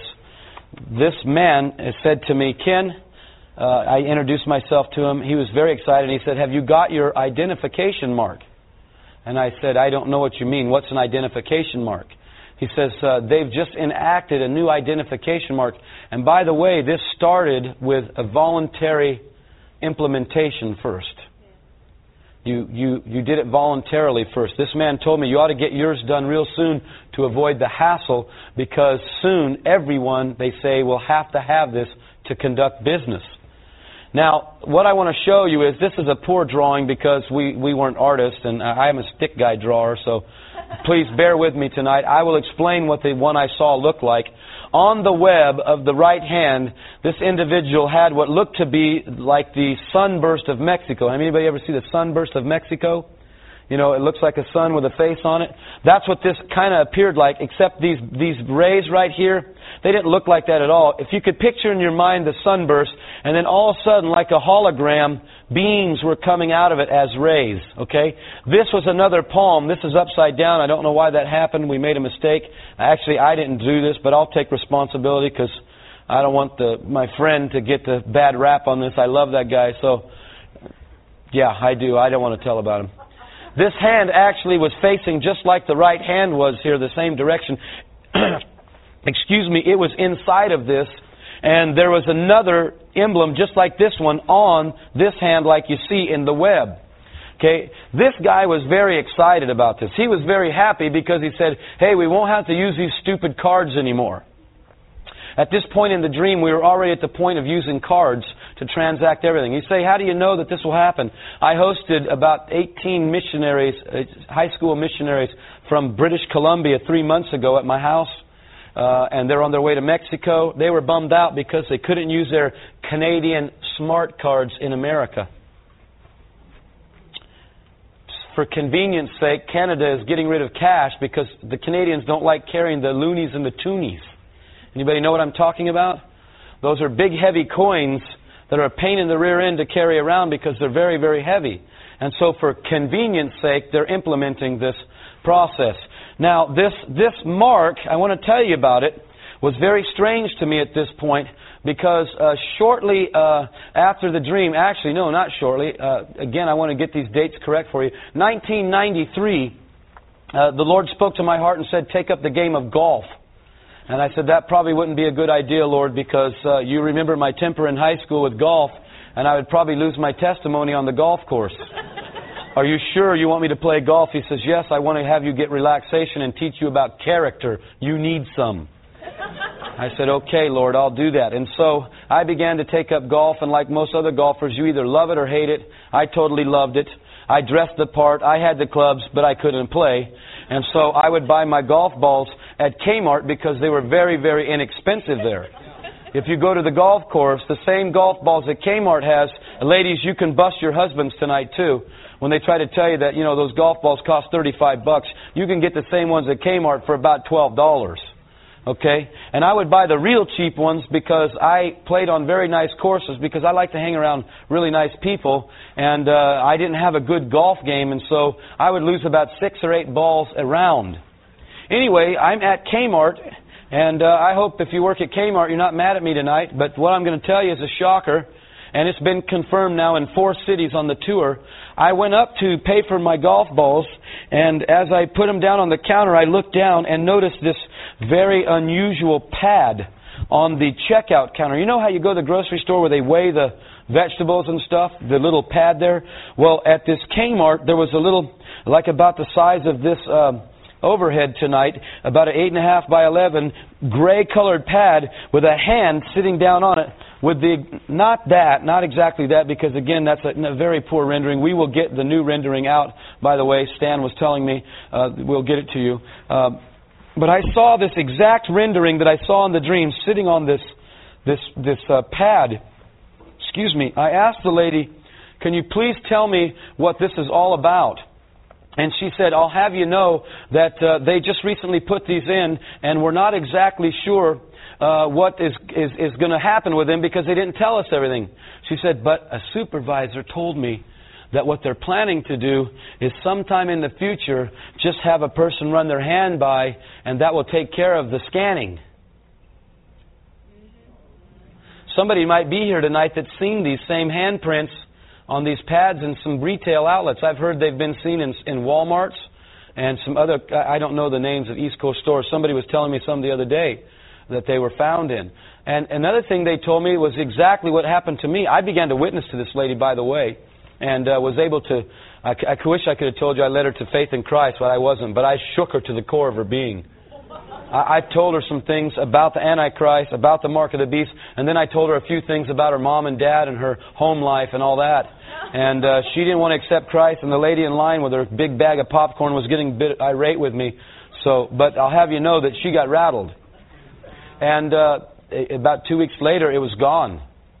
And some people told me, yeah, we're seeing him come and go. It's kind of weird how it's happening. Uh, you know, uh, that very strange thing happened to me. Uh, anybody else want to see this anymore? It's a great drawing, isn't it? It's one of the most famous drawings that have ever come out of the Prophecy Club. This really rattled Stan because, you know, he's a perfectionist and he likes everything just right for y'all. And uh, so we were there. At this point, uh, I saw a very, very, again, unusual thing uh, with this man's hand, this agitation. I got very frightened, and something spoke inside of my stomach and said to me, Get out of here as fast as you can. And I began to think, oh my goodness, it is the end of the world now. It is really the end of the world. At this point, I began to run to my house as fast as I could while I was running, I want to read to you what I heard in my spirit. I didn't know it was my spirit at that time. If you have a Bible, if you want to turn there tonight, I'll read very quickly from Revelations 13. I didn't know these were scriptures. I was hearing this inside of my stomach. Now, again, I didn't know what the stomach did at that time. Now I know that's where your spirit man lives. Out of your belly shall flow rivers of living water. He causes all, verse 16, chapter 13 of Revelations, he causes all, both small and great, rich and poor, to receive uh, a mark in their right hand or their foreheads, that no man might buy or sell, save he has the mark, the name of the beast, or the number of his name. Here is wisdom. Let him that hath understanding count the number of the beast, for it is the number of man. That number is six hundred and three score and six, okay? Or, yeah, three score and six. Now, I'm running as fast as I can back to my house because I'm realizing, oh my gosh, my wife is there. She's alone. I'm getting to my house. Another scripture jumps into my heart. Didn't know it. It was from Matthew 24 about the abomination of desolation. I reached to the doorknob. I began to pull the door open, even though that scripture was telling me, don't go into your house, don't return. I opened it up to see the most demonic presence I've ever seen this presence that I encountered at my front door as I opened the door, uh, I can't tell you that it was the devil himself. He uh, was very dark. There was a uh, shroud of black around him. It wasn't like a, say, an African American skin or anything like that. It wasn't skin that was dark. It was a shroud of darkness that was over this uh, being. This being was very sinister looking, and just his presence gripped my heart with great fear. Uh, at this point, I began to scream as loud as I could, and I woke up from the dream. As I woke up, I was uh, laying in a pool of perspiration. I literally had a silhouette of my body in the bed, and I shook my wife and I said, Something terrible is happening to me, and I, I think God is trying to tell me something.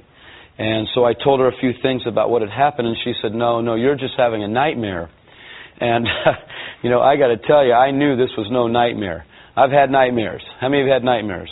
This was not a nightmare. There's no way. It was 3 o'clock in the morning. I think it was about 10.30 at night when I fell asleep.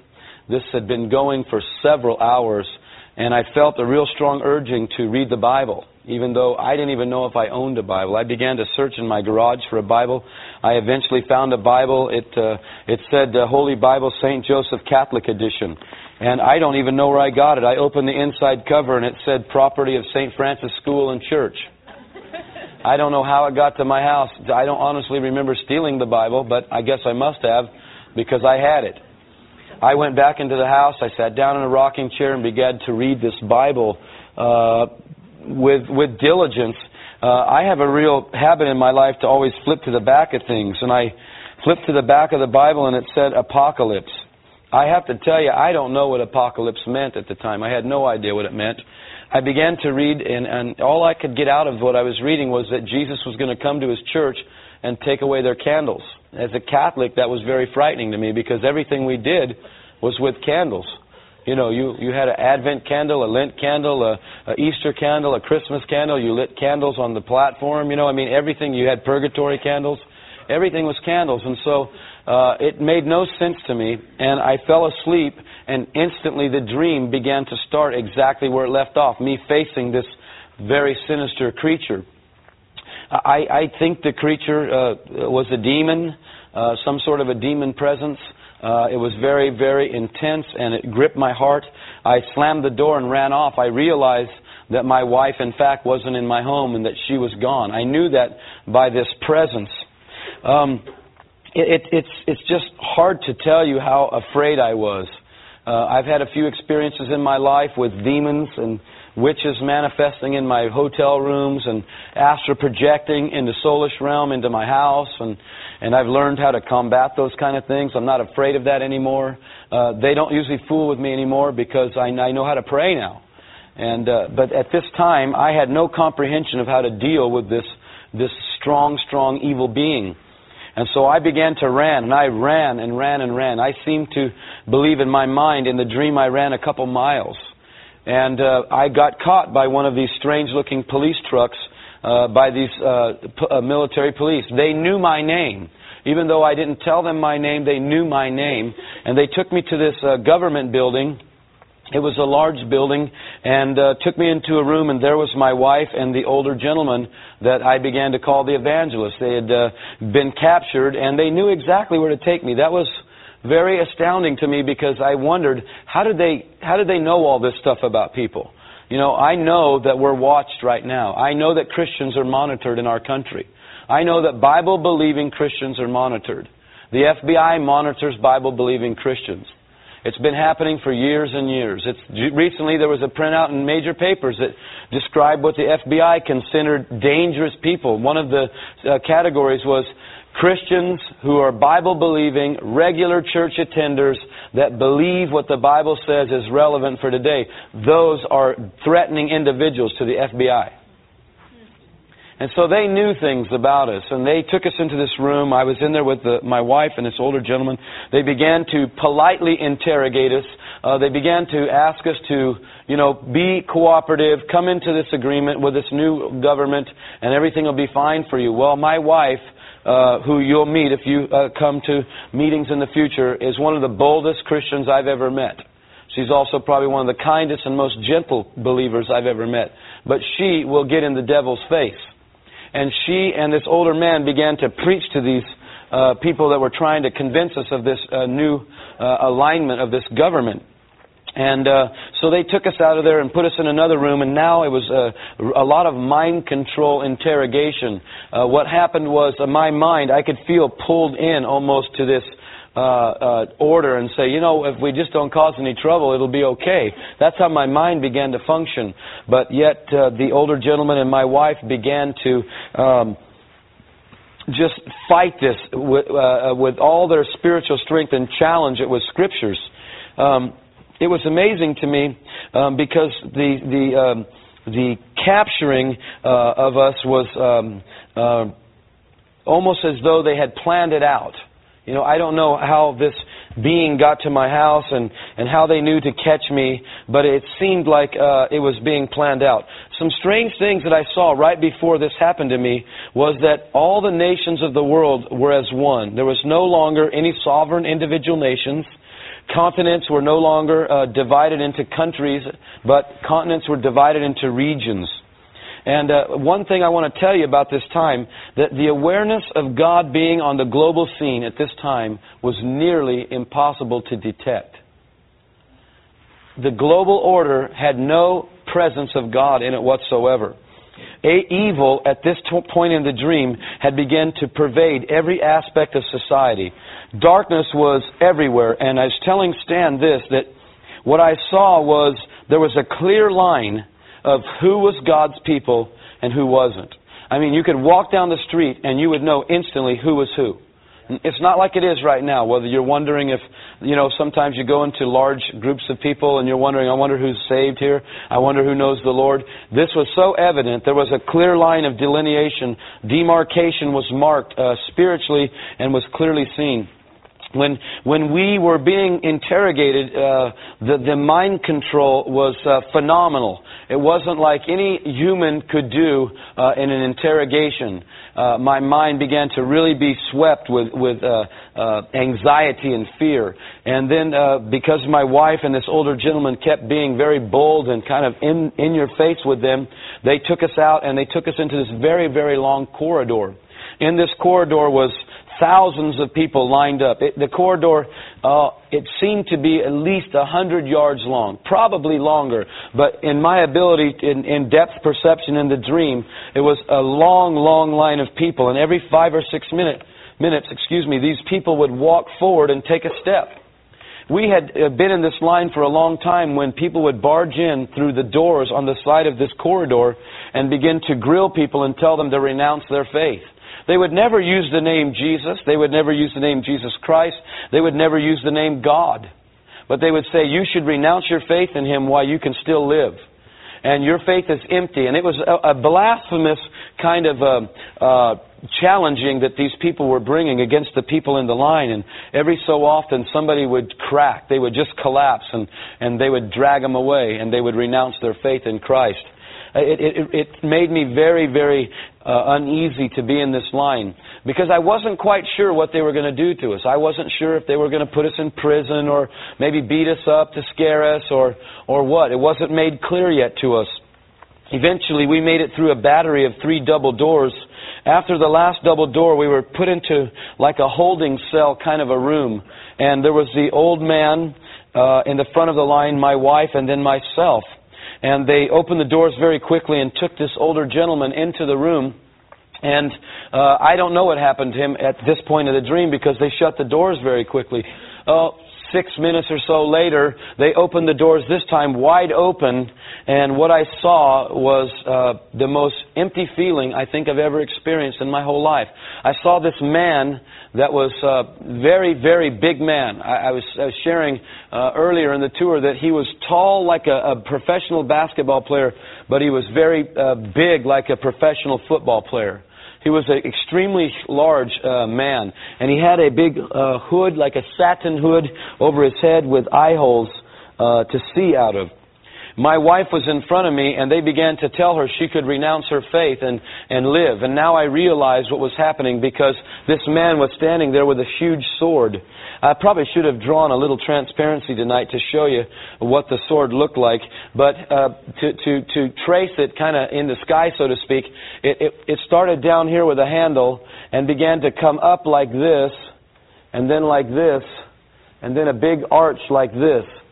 And it was a very, very frightening looking sword. And then I saw this table that was a little bit longer than the average human being and a little bit wider. And they, my wife said she wasn't going to renounce her faith in Jesus. She began to preach powerfully, and uh, you know, I wish, I wish even today I was as bold as her right now because I'm not. And she began to uh, just rebuke the devil and you name it. I mean, she was doing it. And so they got angry and strapped her down on this table. By the way, it was like this face first. So she was looking up to the sky with this man standing behind her with this sword. He took the sword and chopped her head right off, right in my presence. I saw it. I don't want to tell you that I want this to happen to my wife. I, I don't know if this will happen. I've never heard clearly God tell me that I would die as a martyr yet. I know that everything in the dream so far has transpired almost exactly as I saw it. But what happened was with this sword, it, it, it left an indelible mark in my life. Many years after the dream, I was participating in a uh, county fair. I was actually uh, visiting it in a place up in California, uh, at Visalia. And I was watching a parade, and there was a bunch of older guys riding little motorcycles and zooming around, and they had vests on and little caps. It, was uh, kind of strange to me. I didn't really know how it fit in, but afterwards I was walking down a side street and there was a big, big van, a big cargo van, and it said, please support uh, children's hospitals, the Shriners, etc., etc. And then all of a sudden it, it had this cap that these guys were wearing and the sword that I saw this executioner holding. I just sat there and froze when I saw this sword. I, I didn't you know, I didn't know how to, to, to take it. I didn't know how to perceive it. It was, uh, it just emptied me out of all my ability to, to think really clearly. When I left that fair, I went and started studying out because I thought the Shriners were pretty nice people. I mean, they had nice hospitals and, you know, they helped a lot of crippled kids and that kind of stuff. And I had no idea, but something told me that this sword uh, was connected to them somehow. And I began to research them, and I found out that they, in fact, are involved in quite a bit of some, some dark, dark things. And I found that the, the little cap that they wear, the fez, is red because they've promised to dip it in the blood of Christians because of the anger and animosity towards the Crusades where the Christians uh, killed lots of uh, Muslims and Jews. The other thing is the sword, and it's called the sword of scimitar. And uh, I searched this out, and it was the exact sword that this individual was using to execute people. I had just witnessed my wife being executed. And uh, I was very grieved, but to be very truthful with you, I was more afraid of what was going to happen to me next than the fact that my wife had just died. And I know that sounds very selfish, but if I told you any differently, I'd be lying and God would, would deal with me. I was more concerned about my life than her dying right then. I was very, very afraid. And I knew that now, now I'm going to die. And I knew that in my mind, I, I could not do this. I, I was not going to make it. I, I was paralyzed. And my mind began to torment me and almost became literally blanked out my stomach began to shout out loud that Jesus, please help me. I'm afraid. But the message couldn't get out because my mind was paralyzed. And it was as though I had the flu, an extreme case of the flu. My teeth were chattering and I was shaking with, with uh, chills in this line. I could not process my thoughts whatsoever. It was, it was as though that I had totally lost all faculties of my uh, mind, my ability to, to cognitively uh, be aware of what was going on at that moment. It was terrible, and although uh, it only lasted for maybe five or six minutes, it seemed like hours because of the extreme weight of this attack on me. I know a lot now more than what I did in the dream about the assaults of Satan and how he can work. But during this dream, I had no idea. I began to really try to cry out in my stomach. All I can tell you is I knew it was my spirit now, but in the dream, it was just a war in my stomach and my mind. And finally, it's as though something penetrated out of my stomach into my mind, and I was able to spiritually call on Jesus and say, I'm afraid, Jesus, please save me. Help me. At the very instant that uh, communication spiritually happened, I felt a hand grip my shoulder. And again, it's very unusual because uh, for a brief period of time I was more interested in the hand gripping me than actually what was happening to me. As soon as this hand gripped me, I got very warm and the chills left me, and it was as though my mind could now see and kind of comprehend clearly what was going on. I, I'll never forget the hand. It was a very rugged looking hand, and uh, it looked as though it had been through uh, a great deal of work. Almost, you know, like a, a, a, a, a man who's a blue collar worker that uses his hands like a mechanic or a builder or a plumber or something. It was a very rugged hand, and it was it was a very thick hand. It wasn't like mine. You know, I'm kind of a small boned person, but this was a very solid hand, and it gripped my shoulder, and warmth and peace began to flood through me. After a few moments, I turned back, and there was the Lord Jesus Christ standing behind me. I don't know how he got in that room because it was just a small holding cell and the doors behind us were shut. And then all of a sudden, he looked me in the eyes. He looked at me very, very sternly. It wasn't uh, like a reproof or or uh, conviction, but it was more of just him looking and peering into my life. And the most unusual thing occurred to me at a, at the very instant I looked at him.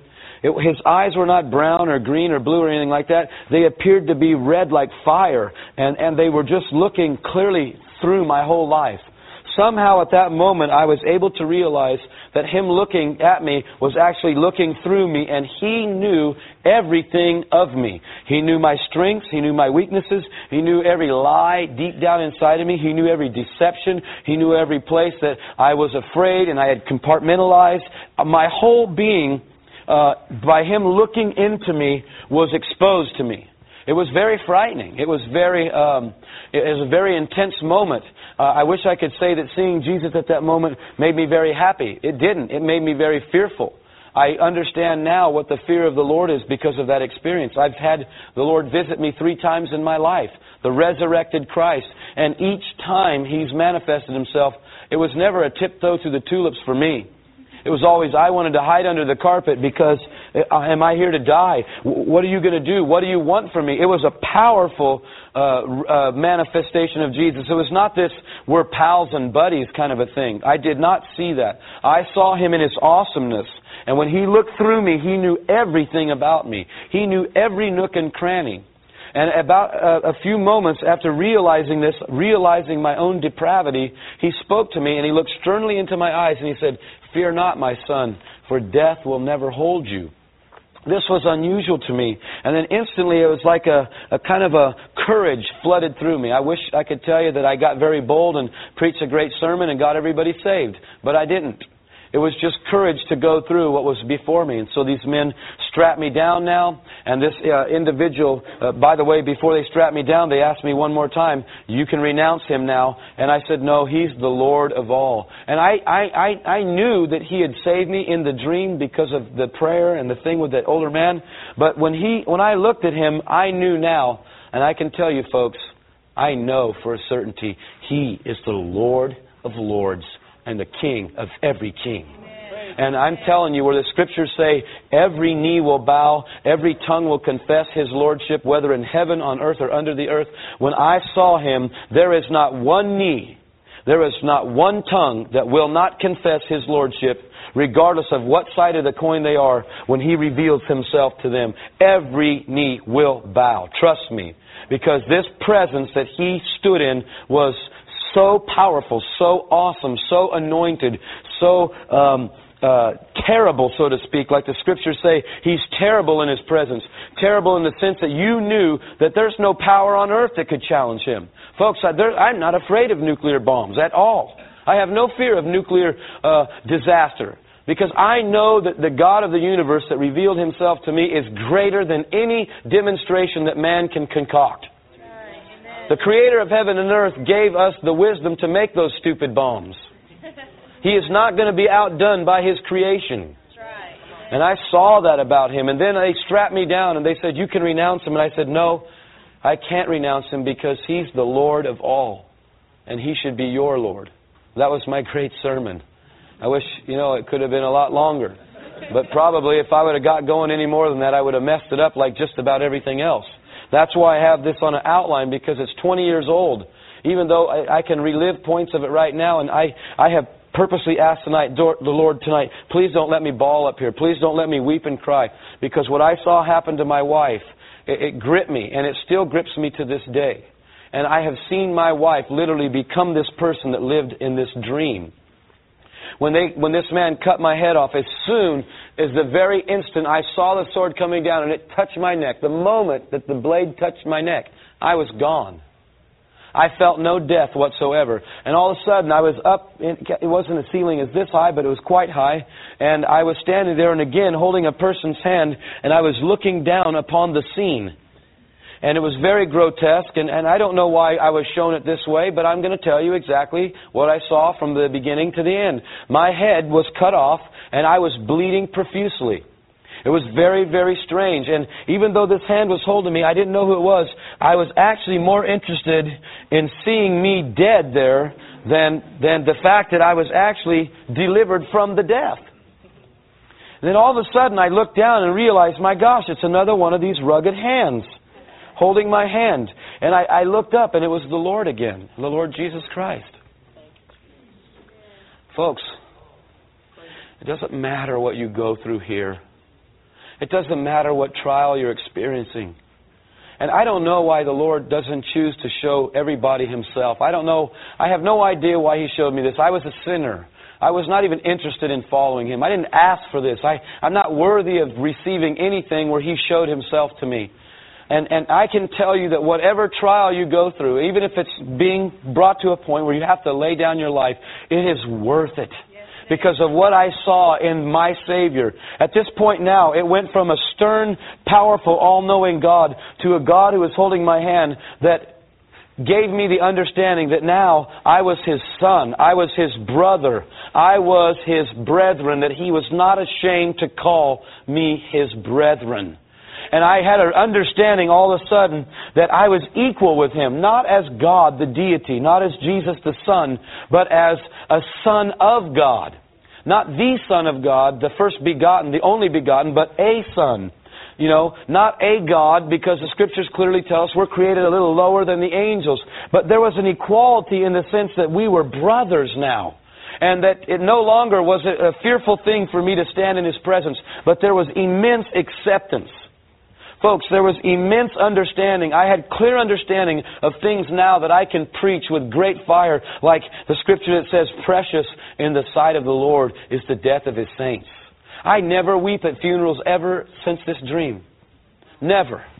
Because I know in the presence of the living God that when his children are, are coming through death, it's precious to him. I saw him take me through death. I saw him spare me this, this, this, this feeling of death even though I died. And then when he, he gathered me into his bosom, so to speak, in the death, he showed me that as the scripture says, it doesn't appear what we shall be, but we know that when he appears, we shall be like him. Folks, at that moment, I was like Jesus in image, in, in faculty, in understanding. I could not longer, any longer, excuse me, any longer see any of my weakness. None of my frailties were known to me any longer. I was completely delivered out of all of that. Truly, to be in the presence of the Lord is to be like Him. Folks, it's worth it. You know what? It's worth laying down this life and all of its pleasures and all of its goals and all of its aspirations just to gain Christ. I know what Paul meant now when he said, I have considered it all loss to gain Christ. I completely understand that now. It's not hidden from my understanding anymore. And each time that He's come to me, I've been translated several times. Each time He's come to me, the understanding gets more and more powerful of the value of being hid in Christ Jesus. And all of a sudden, the man with the, the hood pulled off his hat, his covering, and threw it down and said, I will not kill another one of these people. And then the dream was over. I woke up. It was 5:30 in the morning. I was completely in shock. Although I understand now everything in the dream, when I woke up, I didn't understand it. I took it to a Christian man that I knew, seven pages of this dream, front and back, and said, I know you're holy. I know you're a real man of God. I've been tormenting you for a long time. I know that you're a real Christian. Will you please tell me what this means? He read the first two pages and he looked at me and says, You better get saved, man. And you better get saved right now. And I said, What save mean? I'd never heard the word saved. He says, You need to be born again by the Spirit of God. I'd never heard the word born again, folks. I was a Roman Catholic.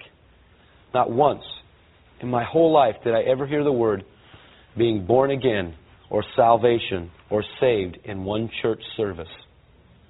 And I said, Do I have to be like you? And he said, Kinda yes, kinda no. And I said, Look, man, you know how I live. I like to have fun, and you, it doesn't seem to me you ever have fun. You come to work an hour early, you leave an hour late. You're too holy for me. He says, Ken, he says, it's worth it. And I said, Look, just tell me, do, do I have to quit doing everything I do right now? You know, like having fun, having a couple drinks at lunch, you know, at the bar, things like that? You know, slipping those Playboy centerfolds into your price book to, to freak you out every so often? He said, Ken, kinda yes, kinda no. I said, Man, I don't have a clue what you're saying. And I left him very, very discouraged and angry. For two weeks, my life went into total misery. Absolute miserable state of being. I'd have killed myself if I would have believed that you know, Catholics could make it to heaven. But we were taught if you killed yourself, you're straight to hell. And so I didn't do that. Everything happened that you could imagine. I lost money. You name it, it happened. Sambo's went bankrupt on me. I lost a whole lot of money. Everything that could happen went bad until my best friend that was in the Marine Corps came to my house and told me an experience that he had had. And he got arrested in the Marine Corps for stealing a bus and joyriding on Waikiki Beach while under the influence of marijuana. He tried to parallel park a 40 passenger bus and wreck two or three cars. He got put into the brig. He was arrested and being charged with a court martial and facing a dishonorable discharge. He was given a little transistor radio in the brig. And in the brig, one night, about 2 o'clock in the morning, he was evaluating his life. He had gotten his girlfriend pregnant in high school. We were all three, another friend of mine, we were going to join the buddy plan. I bailed out at the last minute. They both joined. One went to the Persian Gulf during the Carter administration and nearly thought that they were going to have to nuke Iran. And uh, he said to me, "Well, Ken, I had this little radio, and I'm, I'm I'm evaluating my life, and I'm realizing I've pretty much ruined my whole life, and I didn't know how to change that fact. I have a child I can't father. I'm a drug addict. Blah blah blah." And he says, all of a sudden, I turn on the radio. I couldn't get anything but one station. Nothing would come in. This is Los Angeles, folks. There's hundreds of stations in Los Angeles. Only one station would work on this dumb transistor radio, he said. And it was a Christian station. And some stupid preacher was preaching on there. And he said, Ken, it was some monotone preacher telling me that, you know, you could be in the brig right now. Perhaps you're in the bunk and you could kneel down and ask Christ into your heart right now. And he said, What? And he says, God, if that's you, then tell me one more time. If you're really God and that's really you talking to me, tell me one more time. And the man said instantly on the radio, Like I said, you could be in the brig, you could be in the bunk. Kneel down right now and ask Christ into your heart. You know what my friend did? He kneeled beside his bunk and he asked Christ into his heart. And he's telling me this story. And he says, I want to. I want you to go to church with me this morning. I found a real good church, and that's why I haven't been coming and visiting you. Would you please come to the church service with me? I said, No way, man. I'm a Catholic. I'll die a Catholic, born a Catholic, that deal. I'm not going to no church with you. And he made a bet with me that if I didn't like it, he'd go back to the Catholic Church. I went to this church and I experienced the most unusual things of my whole life. It shook me to the core of my being. A great big galoot of a man hugged me at the front door of the church, told me he loved me, and he called me his brother. And I just about smacked him. I was so angry inside. I said, Look, something wrong with you? You weird or something? You know, I said some other explicitives that I can't uh, repeat tonight. Stan would never have me back if I said that. Not to mention, I'd have to do some serious repentance. I'd never been hugged by a man since I was an infant. We were men's men. We didn't hug. We shook hands. We didn't cry. This man's telling me he's loving me, and I'm cussing him out saying, You don't love me because you don't know me, and you're not my brother. My brother's uh, Keith and Eric. Now get away from me, you strango, before I give you a little knuckle sandwich, pal. I was a very angry person at that point in my life. And I would have done it with no problem at all. And I tell you right now, I'm still not afraid of big guys. I was a, a, a, a master in some martial arts practices, and I didn't have a problem thumping somebody. And I was about to thump this guy, and I told my friend, What kind of a weird place are you bringing me to? And all of a sudden in the church service, all these people are dancing around, raising their hands, speaking in some sort of a Latin that I never heard of. It was the strangest thing I ever experienced, and I just was freaking out. I'm in the balcony of this old Fox Theater, and all of a sudden, you know, the preacher preaches. He's sweating like a pig. He's running around with a cordless mic like Stan was using tonight, like some sort of an entertainer, you know, with a Bible. And I'm thinking, what what has my friend gotten himself into? Then they took this offering and he's throwing cash in there, and I'm thinking, you've lost it, man. You have really lost it. And I mean, I was miserable. And all of a sudden, this man took this time and he says, We're going to have an altar call. The Lord's showing me something about a young man that's here today. And so I'm up in this balcony, I'm thinking, huh. All of a sudden, he says, Every head bowed, every eye closed. Please, saints, begin to pray. Saints? There's no saints here. What do you mean? No Saint Teresa, no Saint Anthony that finds all my lost stuff, no Saint Joseph, no Saint Mary here, no saints here. What are you talking about? Man, that was like sacrilegious calling somebody a saint. Saints were in heaven, man. They're the only ones who made it. Saint Peter, you know what I mean? And I'm thinking saints, and all of a sudden everybody started bowing their heads and closing their eyes and started speaking in Latin or French or something. I don't know what it was. Shikami, some sort of business. I have no idea what it meant. It freaked me out. And he starts describing this young man, and the young man is me. And he starts talking about me personally. He starts describing my life to this whole crowd of people. About 2,000 people in this church service. And I'm up in this balcony, I'm thinking, man, who's this guy talking about? And all of a sudden I start realizing this guy's getting pretty close to home right now. And I'm thinking, my friend, I bet you my friend told this guy about me. And my friend had his head bowed and he was doing the shikami shikami stuff. And I'm watching all this and I, I'm, my mind is warring again, just like in my dream. It's telling me, get out of there and get out of there quick. Run. You can leave now. You can make it. Kind of like renounce him almost, you know. And I just tell you, folks, I was glued to that theater seat. I could not get up. I was white knuckling the handles. And all of a sudden he says, Young man, he's, he's doing this for about 10 or 15 minutes. He says, Young man, God recently spoke to you in a dream about the end of the world, the tribulation. He showed you in detail, graphic details, about the end and your end. Oh man, all of a sudden I'm realizing this guy is talking about me. And inside I ask this question Who is it? Who is it? And I hear this, It's you. And I thought the person behind me had talked. And I turned back to look at him, and they were doing the shikami, shikami, shikami, shikami, shikami. And I'm thinking, man, this is really, really, really weird. And my mind kept telling me, run, get out of there fast. Look, folks, I was a hippie. I was a long, curly hair, beach bum looking, troublemaking, you know, ornery cuss with a lightning bolt T-shirt on, Budweiser, Tecate, Ensenada bike race. I mean, I was the pit. I was from the pit. I was totally lost. And he starts describing the dream, and then he finally says, Young man, how do you know that if today was your last day on earth, that you would make it to eternity with Jesus Christ? Because it's either heaven or hell. And all of a sudden, I started thinking again, and my, my stomach asked this question again Who is it? And I heard this voice say, It's you. And I said, It's me? And he said, It's you. And all of a sudden, the lights came on, and the voice that said, It's you, was the same voice that looked me in the eyes and said, Fear not, for death will never hold you. And all of a sudden in this chair, I'm realizing, oh my goodness, this is Jesus talking to me. What do I do? And my mind was still warring at that moment. It was in terrible turmoil. All of a sudden, it's like the theater seat ejected me out. I'm not kidding you. You know, those seats, they go like this and they push down. It should have ejected me back. And I'm standing up and I'm thinking, uh oh, I'm in big trouble now. And all of a sudden, my stomach was screaming, run to the front, run to the front fast. And so I did. And the next thing I know, I'm in the front of this church and I'm thinking, what am I doing here? And all these people, I got to tell you, folks, uh, you could check my school records. I could never pass public speaking. I would have an accident in my pants. I was so shy and nervous. I could not look people in the eyes. When God told me I was going to be a preacher, I said, You definitely got the wrong guy. I'll be a plumber. I'll do anything you want me to be, but you're never going to get me to be a preacher. I'll get sick. I can't do it. My hands will sweat. I'll, I'll vomit. I'll have accident. You cannot call me to this. All of a sudden, I'm in front of this whole church, and I'm realizing, my gosh, every person here is staring at me. And all of a sudden, this preacher says to me, Oh, praise the Lord. Would you like to be saved? Would you like to have eternal life? I said, Look, I don't know why I'm down here. Please, just tell me what I'm here for. Something told me, run down here.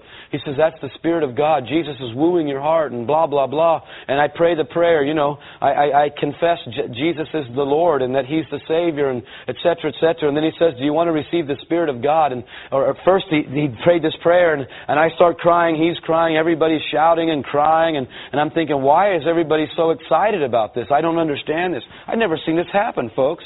I didn't know that you get excited when people get born into the kingdom. I had no idea. I've been lighting candles my whole life, man, praying, praying masses for the dead. And all of a sudden, he says to me, I felt this clean, clean feeling. I just felt clean. I didn't feel dirty anymore. That's all I could tell you what happened to me when I got saved. I just felt clean. And he says, Would you like to receive the Holy Spirit? And I said, I, I don't know what you're talking about. I mean, I, I don't even have any idea. He says, Well, y- you'll have the power of God. I said, Fine, fine, whatever. I mean, I just feel clean. And he put his hand on my head, and the next thing I know, I'm doing the same thing as everybody else, the shikama, shikama, shikama thing.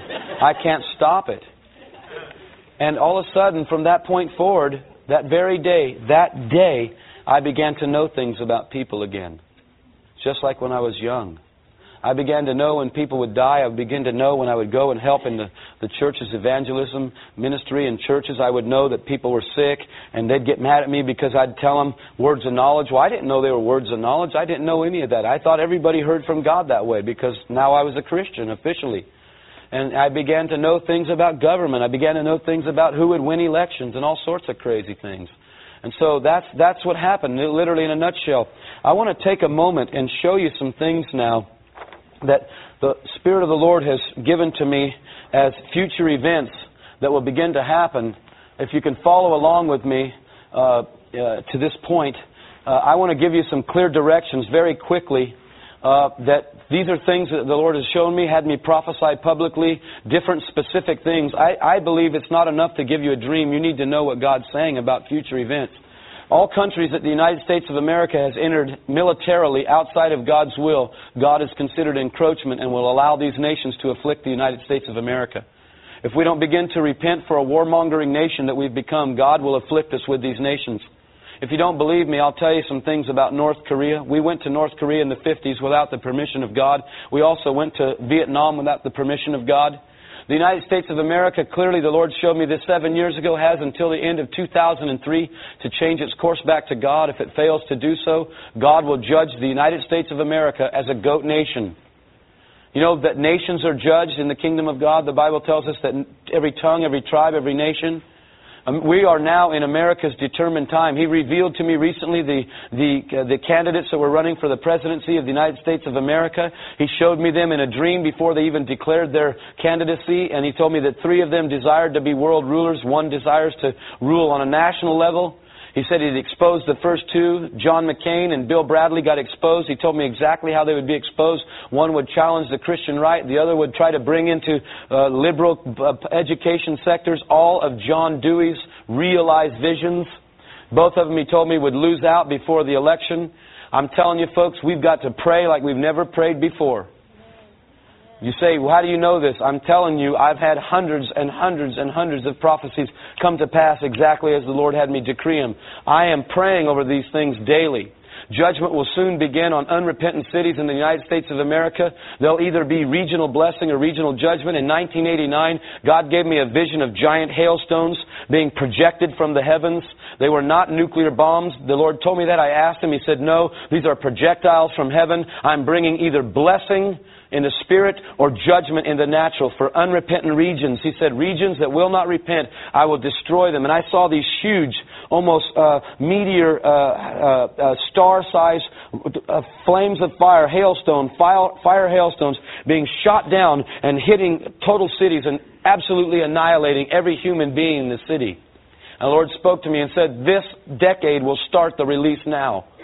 There'll be the other fire I saw hit regions and spread over rooftops, over churches, over neighborhoods, and all those regions became what I saw in the dream of those areas that began to burst forth with revival. Blessings of revival and harvest to regions responsive to the Holy Spirit direction to bring unity and love to cities. I told you about Almolonga, Guatemala. It's proof that God will win cities if we will walk in love and pray for unity. Psalm 133 says this, Oh, how good and pleasant it is for brethren to dwell together in unity. When us Pentecostal, Charismatic, Baptist, Methodist stop uh, fighting each other and cutting off our own arm in the body of Christ. And listen, Prophecy Club people, I'm going to bring you a rebuke from the Spirit of the living God. You didn't get this information about the end of the world so that you could be seclusive or exclusive in your knowledge. You were given this information by the Holy Ghost of God to save His people that are in deception. Abraham cried out for for Lot's deliverance because Lot was a deceptive, greedy man. He took an area when the Spirit of the living God showed Abraham that the herdsmen were fighting, and Abraham stepped back and said, Lot, you choose. And Lot chose the most blessed looking area instead of esteeming Abraham, who took him out of, out of uh, Padan Haram and brought him into a sojourning place, literally saved him, and his greed led him to Sodom. And he lived in Sodom for years, and his soul was vexed. But God showed him when judgment would come. He showed Abraham, and Abraham began to intercede for wicked Lot. Lot was wicked, folks. He never left Sodom because the Bible tells us that his wife loved Sodom, and so did two of his daughters and two of his son in laws. You are not given this understanding about the end time to be quiet. You're going to have to cause a little trouble in some churches and start telling the truth. I don't care what pastors and evangelists and teachers and prophets and apostles say. It's time that the living power of God flows through this revelation that you have, not just in tapes and books, but through you as demonstrations that the end is upon us. It's now.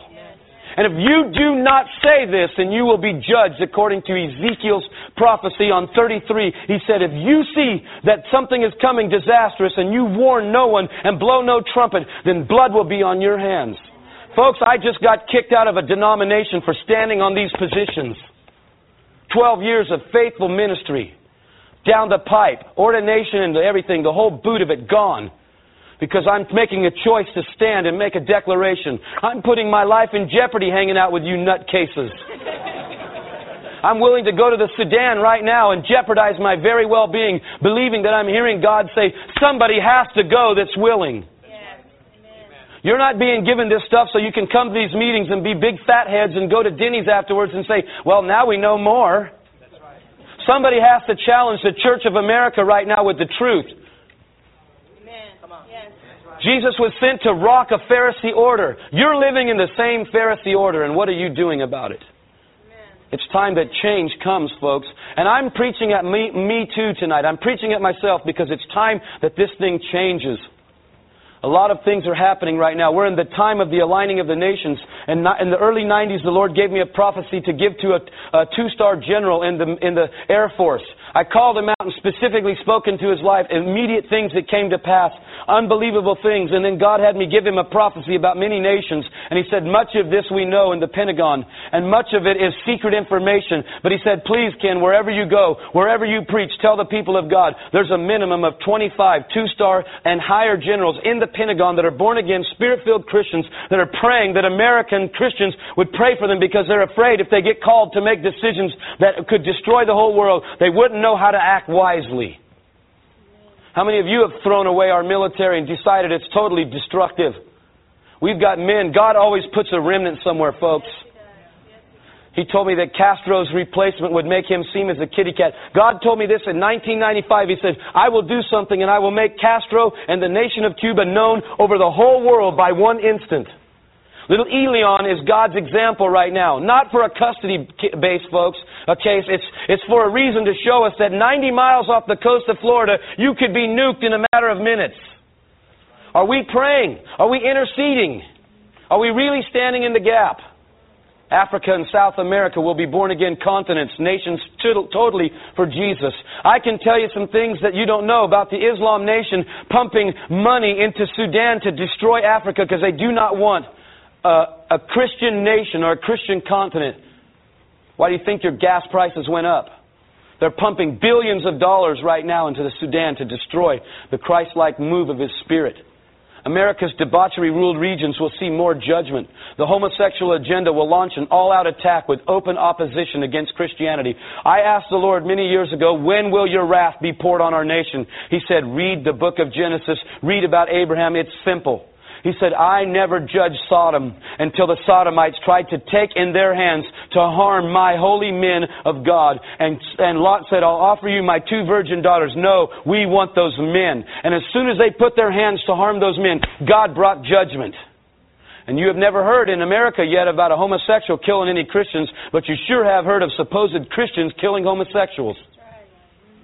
It's time that we get out of our self-righteous thinking and start sending love and unity into the body of Christ. And because if we don't, I'm telling you, judgment will hit us soon. This agenda is very angry right now, folks. They are very close to having a mishap.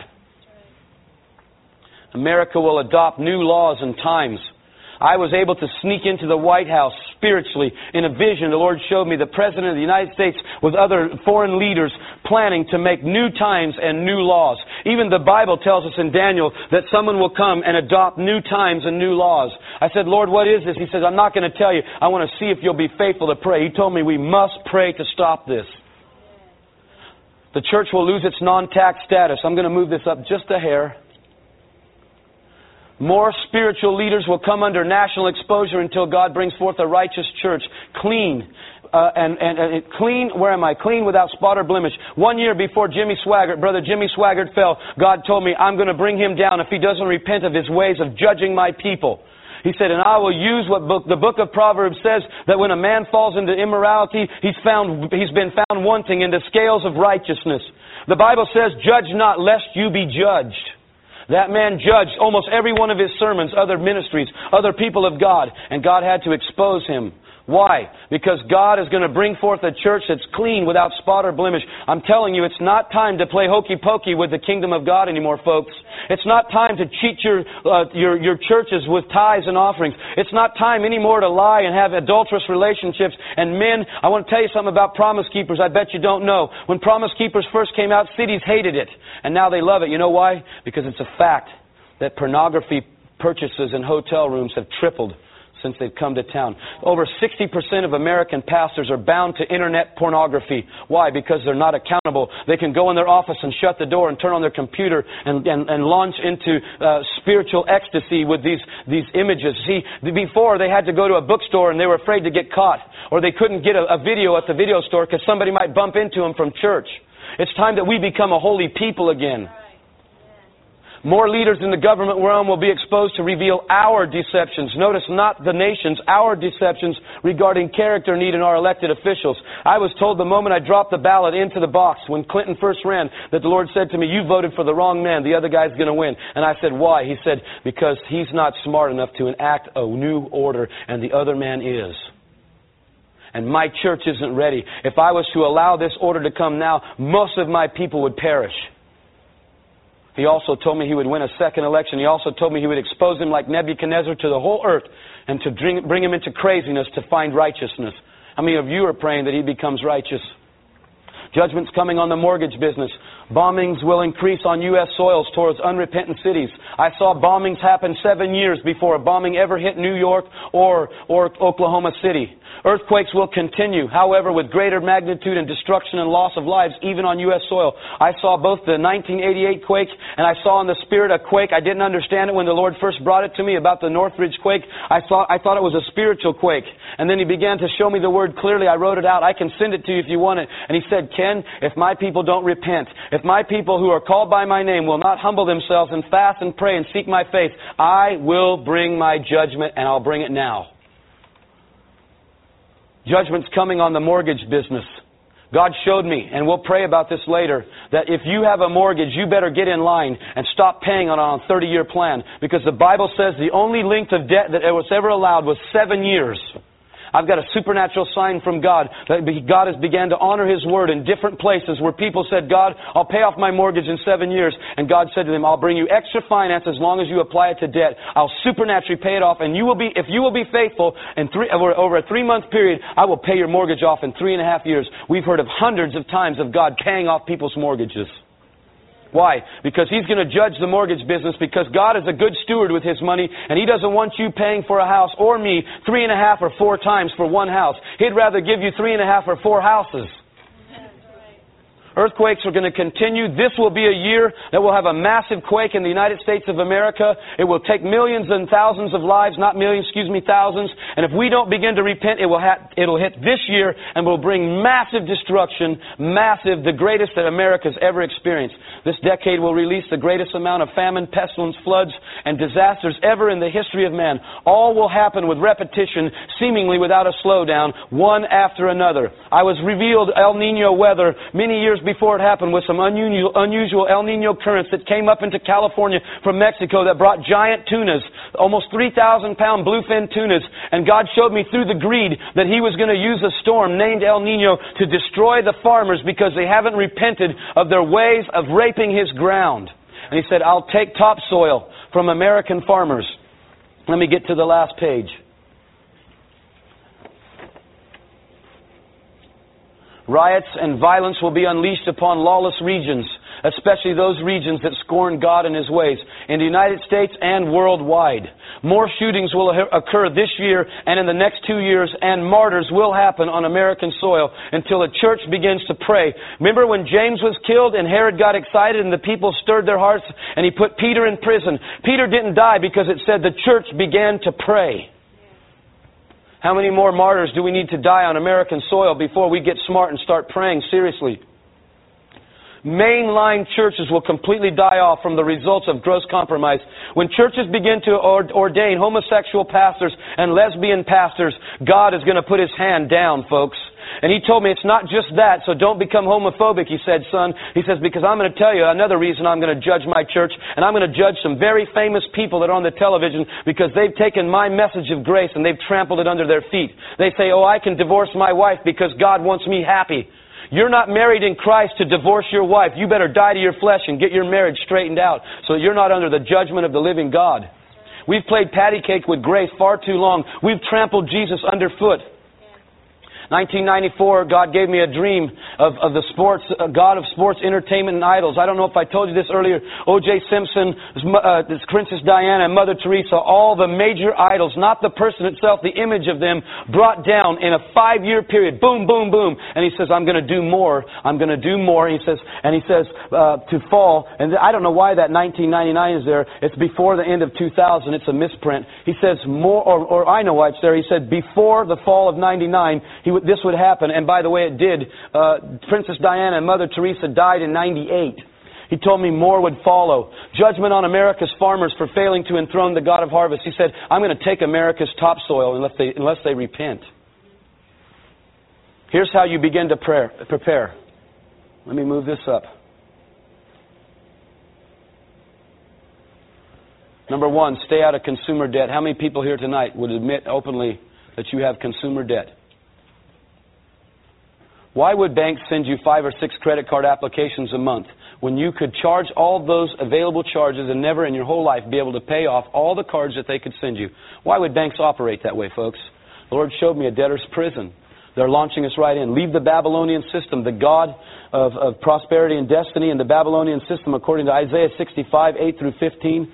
I should have put those scriptures. It's not very professional the way I wrote it out. I'm sorry. If you look at verse 11, you have to study it out. The King James actually has an incorrect translation there. It says troop and number. It's actually Gad and Mene, not Gad, the troop of the Israelites, but Gad, the Babylonian God of prosperity and destiny. Think about it for a minute. The America system has held you back from your God given prosperity, spirit, soul, and body, and your God given destiny. There's less than 10 people in this room tonight that are accomplishing their God given destiny. You're not changing any generations of people. You've been robbed by Babylon. Return to your first love, Jesus Christ. Not to His Word, not prophecy, not gifts, but Him. Love your neighbor. Avoid the spirit of intolerance and hatred. Don't run after signs or you'll be deceived. Tear down idolatry now. Begin to fast and pray. Sanctify yourselves now. Don't be foolish virgins. Notice the par- parable told us that they were virgins. What is a virgin? Somebody say it out loud. It's a person that's pure. Those were virgins that missed the coming of the Lord. They missed the visitation because they weren't prepared. They had no extra oil. Stop denying the Lord and share your faith every day. The Spirit of God told me, pastors and leaders and evangelists have told my people lies for many, many years that they can witness their life by just shining their light. He said, Show me where that's in the Bible, son. He said, My son went out every day and witnessed the truth of the Father to everyone he encountered with a demonstration of the Holy Spirit. So did the disciples. Why is it now that we don't think we have to? Why are you afraid to share your faith? Why are you afraid to witness? Because you're under the grip of Babylon. Put your assets into gold and silver. I was sharing with this uh, with Stan, and, and he gave me some clear direction. God had shown me uh, that these needed to be non-confiscated coins. Specifically, he told me at one time uh, a, a certain region uh, of the world to buy coins. He told me if you have assets, you need to put them in safe places right now because he told me six months ago it'll be two years before the end of prosperity in the stock market. It's already shaking right now, folks, big time. Those are the trimmers. Another thing he told me, be very careful to tell my people to catch this one. Avoid more slick technology that gives away your personal power. What do you mean by that, Brother Ken? I mean, quit buying into these little things like Mobil gas stations where you can take your little quick pass and get through and pay your gas. That's giving up your personal power. Another area is your spiritual life. Since when does a prophet, evangelist, pastor, teacher, apostle have the authority to tell you what you can and can't do in Christ Jesus? When does your pastor have the authority to tell you you can't minister the gospel of Jesus Christ? That's, that's taking your personal power from you, folks. You've all been called, according to the scriptures, as ministers of the New Testament grace. Every one of us. Isn't it amazing? We bought into Martin Luther's reformation of grace through faith, but we didn't take hold of the kingdom of the believers, the priesthood of every believer. We are more Catholic now in, in Protestant churches than the Catholics are. We're more dependent on our pastors than the Catholics are. Pretty sad. Don't give away your personal power that Jesus Christ gave to you. Number 10, don't fail to study God's Word. Keep your path lit. You know, God's people have lost their ability to study His Word faithfully. This is the light for our path and a lamp to our feet. How will you know what to do in the days ahead if you're not in His Word? And number 11, continually stand in the gap. Please, continually stand in the gap and begin to repent as Daniel did and God will hear us according to 2 Chronicles 7:14. Why don't you bow your heads with me and let's pray that God would move in our hearts once again and that we would truly become a prophetic end time revelatory people. Father, in the name of Jesus, we ask you right now that you would move in our hearts and your people's lives. Change us, O Lord, tonight. Bring us to a place of understanding about why you've called us as Prophecy Club folks. You've shown us the end. You've shown us purposes. Give us clear direction in how to fulfill those things, Lord. I pray for every person here tonight, Lord. I pray that they would be shaken tonight by a hammer in your word that challenges them through these aspects. I pray, Father, in the mighty name of Jesus Christ, that they will know the great power of your Spirit that causes them to be your witness, that causes them right now, Holy Spirit, to lead them into all truth. I pray your blessings upon each and every one of them, Lord. They've been faithful to come. Even some have went through weather and from distances. They're hungry, Lord. Touch your people. As, as the Psalms would say, revive us, O Lord. Revive us, O Lord. Father, we thank you in Jesus' name. Amen. Amen.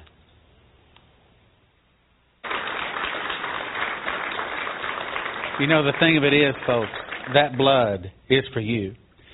And as you're watching this videotape, you may be well be saying, All right, I see a lot of this already coming to pass.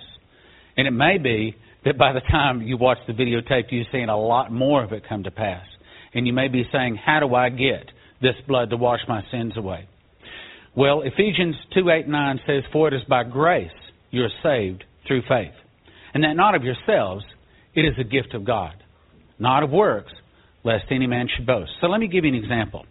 I'll take my watch off here, and I'll use uh, you as an example here. Now, I know you've already seen this. You're going to have to play on because you know exactly what to do. Here, no, I'm going to pick somebody else just for that. But if I were to say, I'll tell you what. If you sit there for another five minutes as I finish talking about this, I'll give you this watch. Is that a gift? No. That's a wage. She did something for it. But if I were to say, I tell you what, I'll give you this watch for a dollar. Is that a gift? No. That's a, a wage, isn't it? That's, no, excuse me, that's a bargain. Just checking to see if you're paying attention. But if I were to say, tell you what, here, you can have the watch. see, I'm waiting for her to reach out to, to take it, and I'm ready to pull it back, you see. And that's what Jesus is doing to you every day of your life. He is holding out the gift of eternal life. You can't buy it, you can't earn it. It is a free gift. But just like her, when does the watch become hers? When she reaches out and takes it. But see, the difference is, the say, I'm ready to pull it back. But Jesus is not.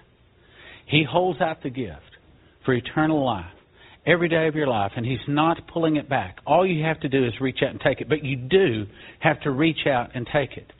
How do you reach out and take it? Romans 10 9 and 10 gives the answer. It says, If thou shalt confess with thy mouth the Lord Jesus, and shalt believe in thine heart that God has raised him from the dead, thou shalt be saved. For with the heart man believeth unto righteousness, but with the mouth confession is made unto salvation. What's that saying?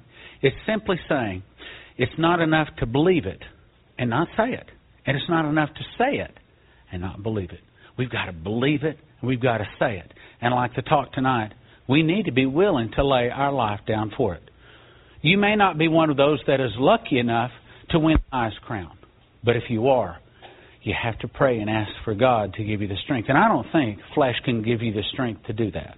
But I think through God we can do all things through Christ, which strengthens us. What we need to do is be prepared to ask for strength to go, like the video said, to go the distance for Him. He went the distance for us. We need to be prepared to go the distance for Him.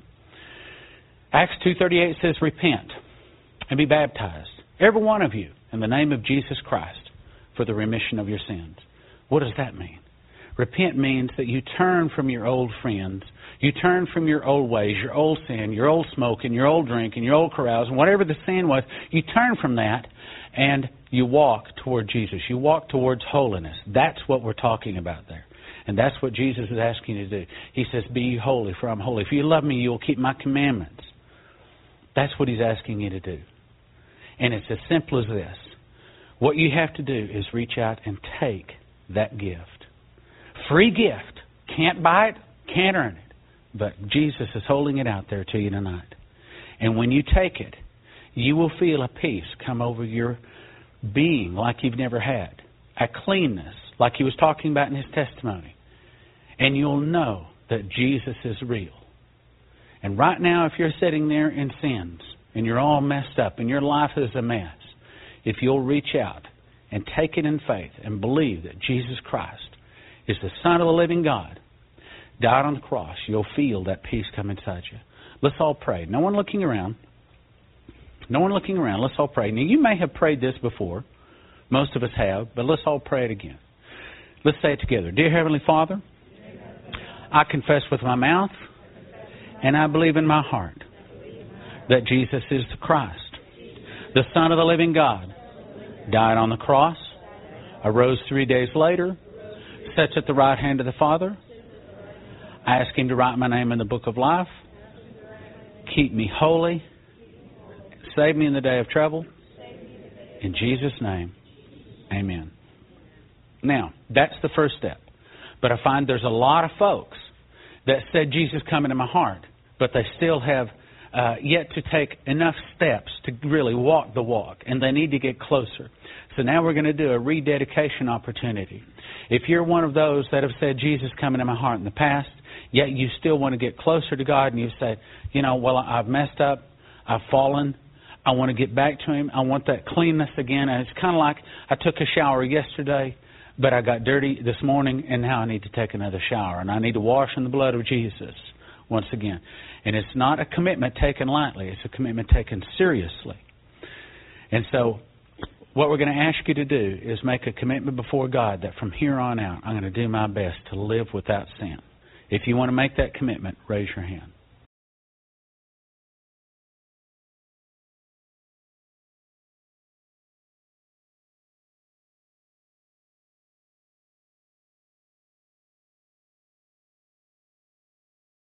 Hallelujah.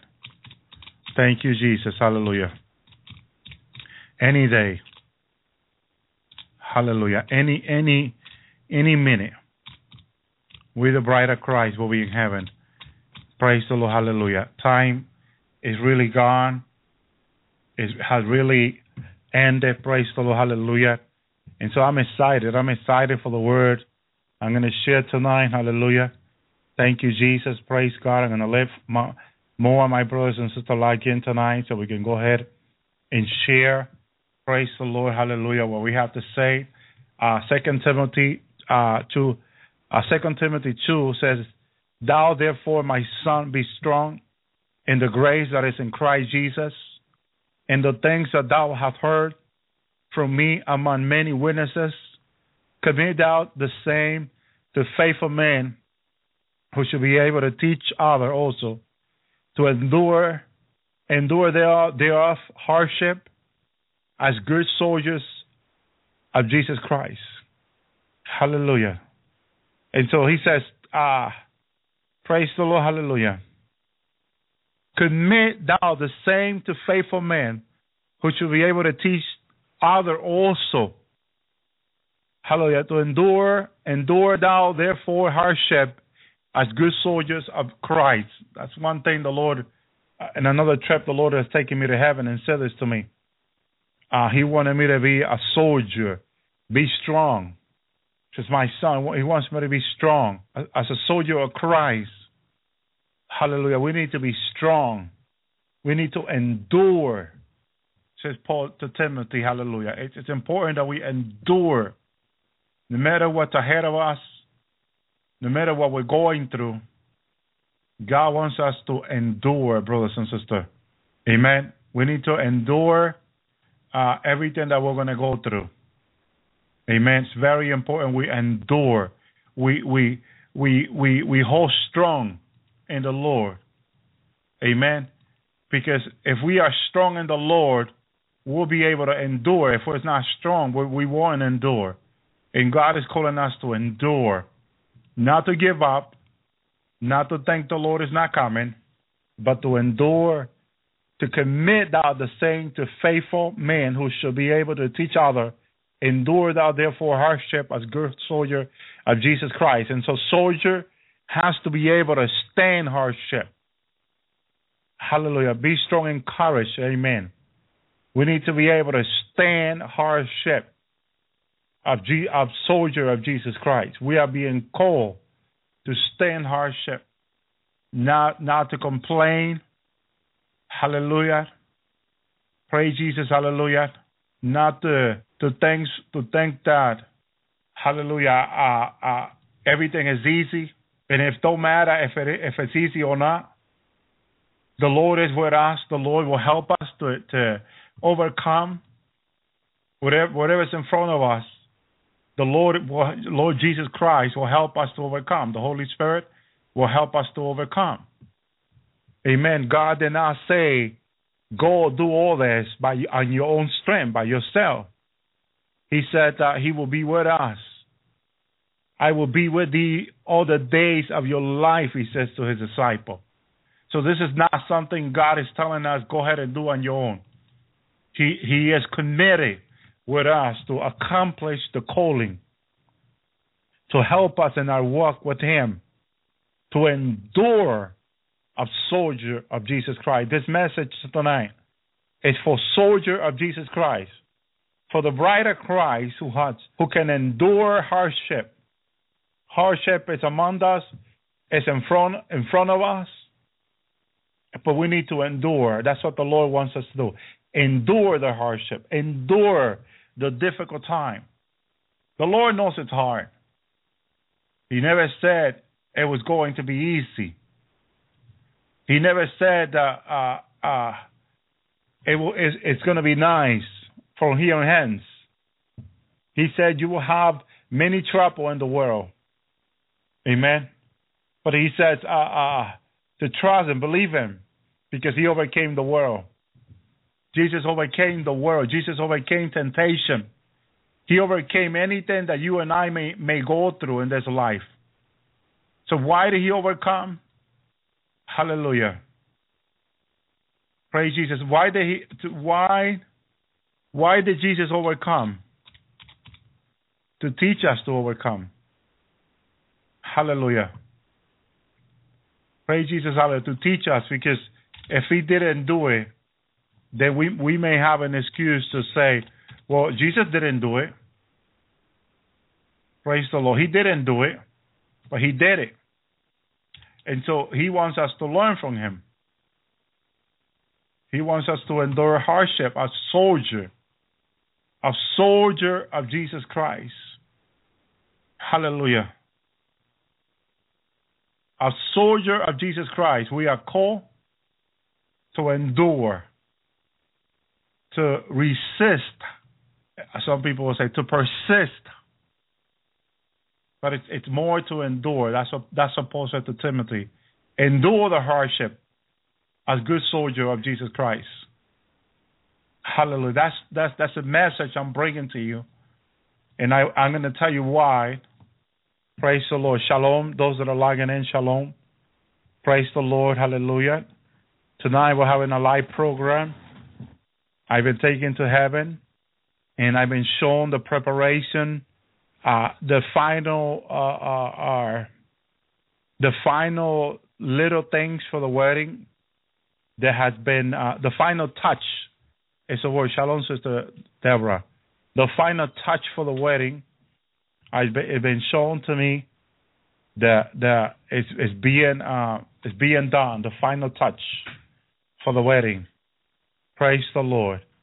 Amen. I, I heard from someone send me a word and praise the Lord a few days ago and said uh, that Jesus was telling his bride that the final touch for the wedding was be was being given.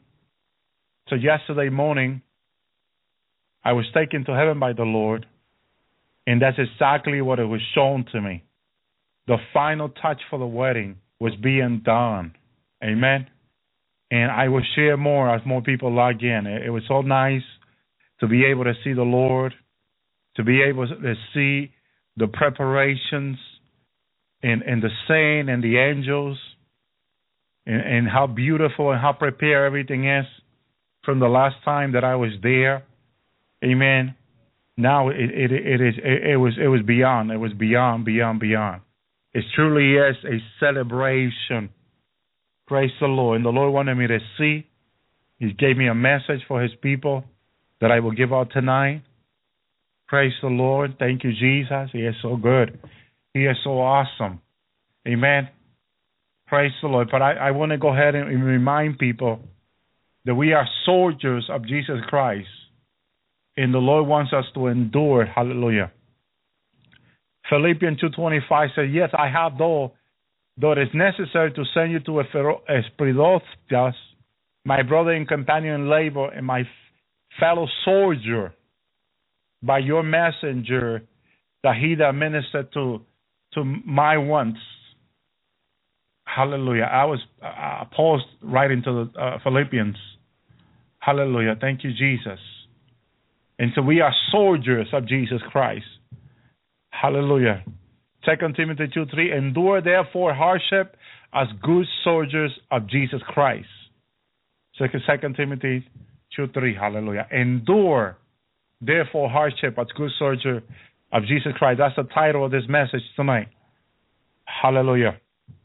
Second Timothy 2 4. No man who word who wordeth entangle himself with the affair of this life, that he may please him who has chosen him to be a soldier. Are you listening? Praise the Lord. Hallelujah. This message is, is just very important tonight. Hallelujah. Thank you, Jesus. We, you and I, sister, brother, are soldiers of Jesus Christ. And for a soldier to be a good soldier, has to be trained, has to be able to endure hardship. The training, the training part of a soldier is the most important thing. That he's able or she's able to endure hardship. It's just very important. Soldier have to be able to endure. That's one thing the Army, the Marine, the Navy SEAL looks for in a soldier. That that uh, is able to endure whatever whatever the soldier is, is confronting, whatever bag the soldier needs to carry. Hallelujah. Yes. So you need to go through boot camp to endure the battlefield. Hallelujah. And whatever bag in his back, on her back, the soldier has, has to be able to carry. Hallelujah. Bible calls the cross, whatever is your cross, you got to carry your cross, a soldier of Jesus Christ. Jesus said, Take down thy cross and follow me. Hallelujah. Take thy cross. Hallelujah. Very important that you understand. Praise the Lord. Luke 9:23 says, and he said unto them all, If any man will come after me, let him deny himself and take up his cross daily and follow me. This is not a, a one year thing. This is not just this is not just one or two or three year thing. This has to be daily, a daily commitment. We have to endure daily a soldier of Jesus Christ. We have to take a cross daily before the Lord. Brothers and sisters, we are being prepared for hardship now. Can we endure? Hallelujah. Can we endure hardship? If we are a soldier of Jesus Christ, according to the Paul, to Timothy, a soldier must be able to endure. You and I, you and I must be able to endure. Endure thou therefore hardship as good soldier of Jesus Christ. That's the title of this message. Praise the Lord. We need to endure, brothers and sisters. Hallelujah. We we got to stop whining and complaining to the Lord. I can't no more, Lord. This is too hard for me, Lord. Lord, I've been suffering too much. Lord, how difficult my life been. Look, look, look what my husband and, and wife are doing to me. And the Lord is listening to hallelujah of whining and complaint. The the Israelite complained in the wilderness and they could not make it to the promised land. Because all that day was murmured before God.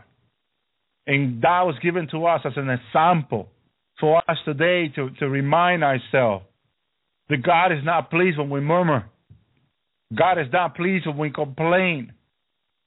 And our work becomes harder when we complain. When we murmur, our walk with God becomes harder, becomes difficult our timing and our walk becomes longer. God said was 40 years he was not pleased with that generation. Why? Because they kept murmuring. They kept complaining. Hallelujah. They they want to things their own way. Hallelujah. Not God's way. God God's way can be can can be can look dif, difficult. Hallelujah. But it's not actually difficult. We can make it difficult. Hallelujah. But God will not make it difficult for us. Hallelujah. So, as good soldier, hallelujah, we are being called to endure. Hallelujah. Can we say amen to God? Can we say amen, Lord, I will endure? Now we are at the end of our race our race it's going to end soon. Praise the Lord. I, I, come in agreement that we pray that people that are trying to log in will be able to log in in Jesus' name. Mighty Lord, mighty God, mighty Jesus. Lord, we ask you to bind all demons and principality from the heavenly places, from hell and earth. In Jesus' name, from the air, Lord Jesus, all power of Satan, Balak, and other powers of evil, and shadows and forces and witches and warlike, Lord that are coming against the Lord's Hour, Lord, from every country, every nation. We ask you to be bound now in Jesus' name. Hallelujah. We command that it be bound in Jesus' name. We command your word, the power of your word to hold them back, to push them back, Lord. In Jesus' name, to break every plan, Lord. Hallelujah, Lord Jesus, from Google, Lord Jesus, from Blog Talk Radio, Lord, from the internet, Lord Jesus, hallelujah, browser, from people's computer, people's home, Lord. Deliver them, Lord. Seven, seven billion angel, Lord. to deliver the air, Blog Talk Radio, Google, Lord, our home, Lord Jesus, our kid and family home in Jesus' name. In Yeshua name, in Joshua name, seven billion angel, Lord. Seven billion angel, mighty Jesus, warriors and your archangel, Lord.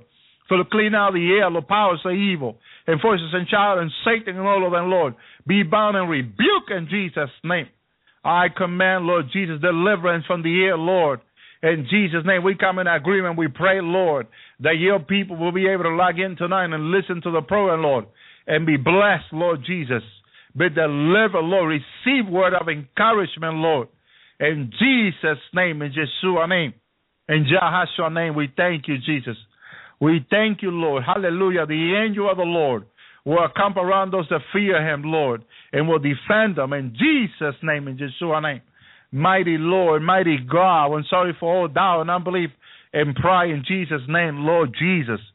Mighty Lord, mighty God, give us your strength. Help me to speak, Lord Jesus.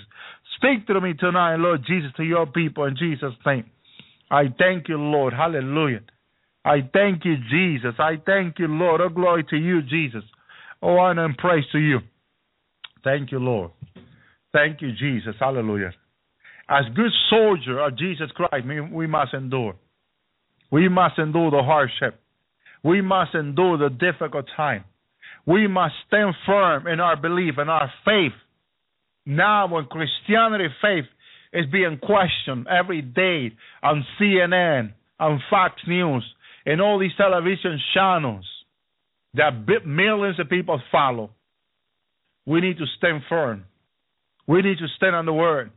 We need to stand in our faith, and we got to believe God, believe His word, that we are not moved, that we may be shaken but not moved, that we that we know that we know that Christ is real, that His word is true, and that He is coming for us to take us home, and that nothing is going to change our mind, nothing is going to change our belief and faith in Jesus Christ. Absolutely nothing of this earth, absolutely no evil of this world, Lord, will move us in Jesus' name. We need to stand firm, brothers and sisters. Now more than ever, we need to be a testimony to the rest of the world that Jesus is real, that God is alive, and that He's a Father, and we must be obedient. We have to be an example to the world, to the lost, to this darkened world. We must be a light in the world. In Jesus' name we pray. Help us, Lord Jesus, to be a light. Help us, Lord, to be perfect like our Father in heaven, to be holy like you're holy, to be humble like the Holy Spirit is humble. In Jesus' name. Help us, Lord. Help us in Jesus' name. We must be. Hallelujah. God is, and we must be. In Jesus' name. Hallelujah. We must be obedient. We must keep His word. We must be true Christians. We must be true sons and daughters of God. We must be. In Jesus' name. Hallelujah. It is time we stand firm. It is time we seek the Lord with all of our heart and not lead on our own understanding. In Jesus' name. Hallelujah. It is time.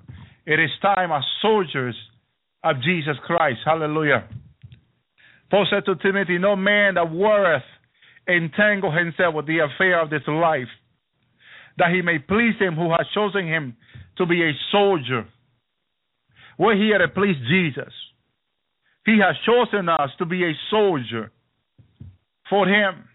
So we must understand, brothers and sisters, that we're here to please the Lord. We're here to do the- will of God and not our own. And so our life must be pleasing to God. We cannot entangle ourselves with the affair of this life. Whatever's going on in government should not affect you. Whatever going on in politics should not affect you and I. It's going on in the world in this life. But our life don't pertain to this life anymore. We have been chosen from darkness into light. Hallelujah. At one time, we were not a nation. We were not a people. Now we are a people of God. So, as people of God, we must walk as people of God. We must live. We must have faith of people of God. We hear in Hebrew 11:6 that without faith it is impossible to please him.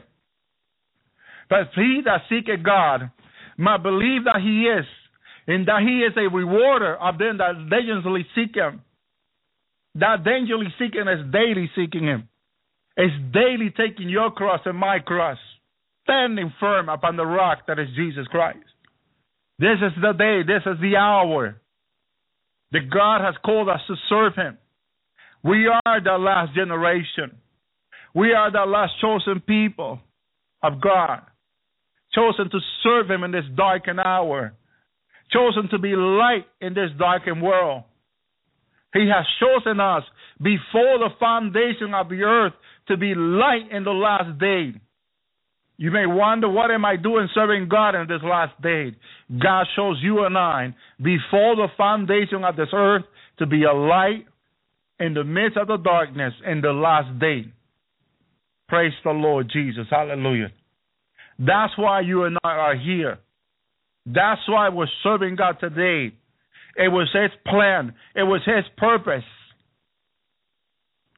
And God's plans and purpose are perfect because God is perfect. God doesn't make a mistake. God is not a man that he will lie. God is God. And uh, to this moment, he had never made a mistake and he never will. God knows the past. God knows the future. And he certainly knows the presence.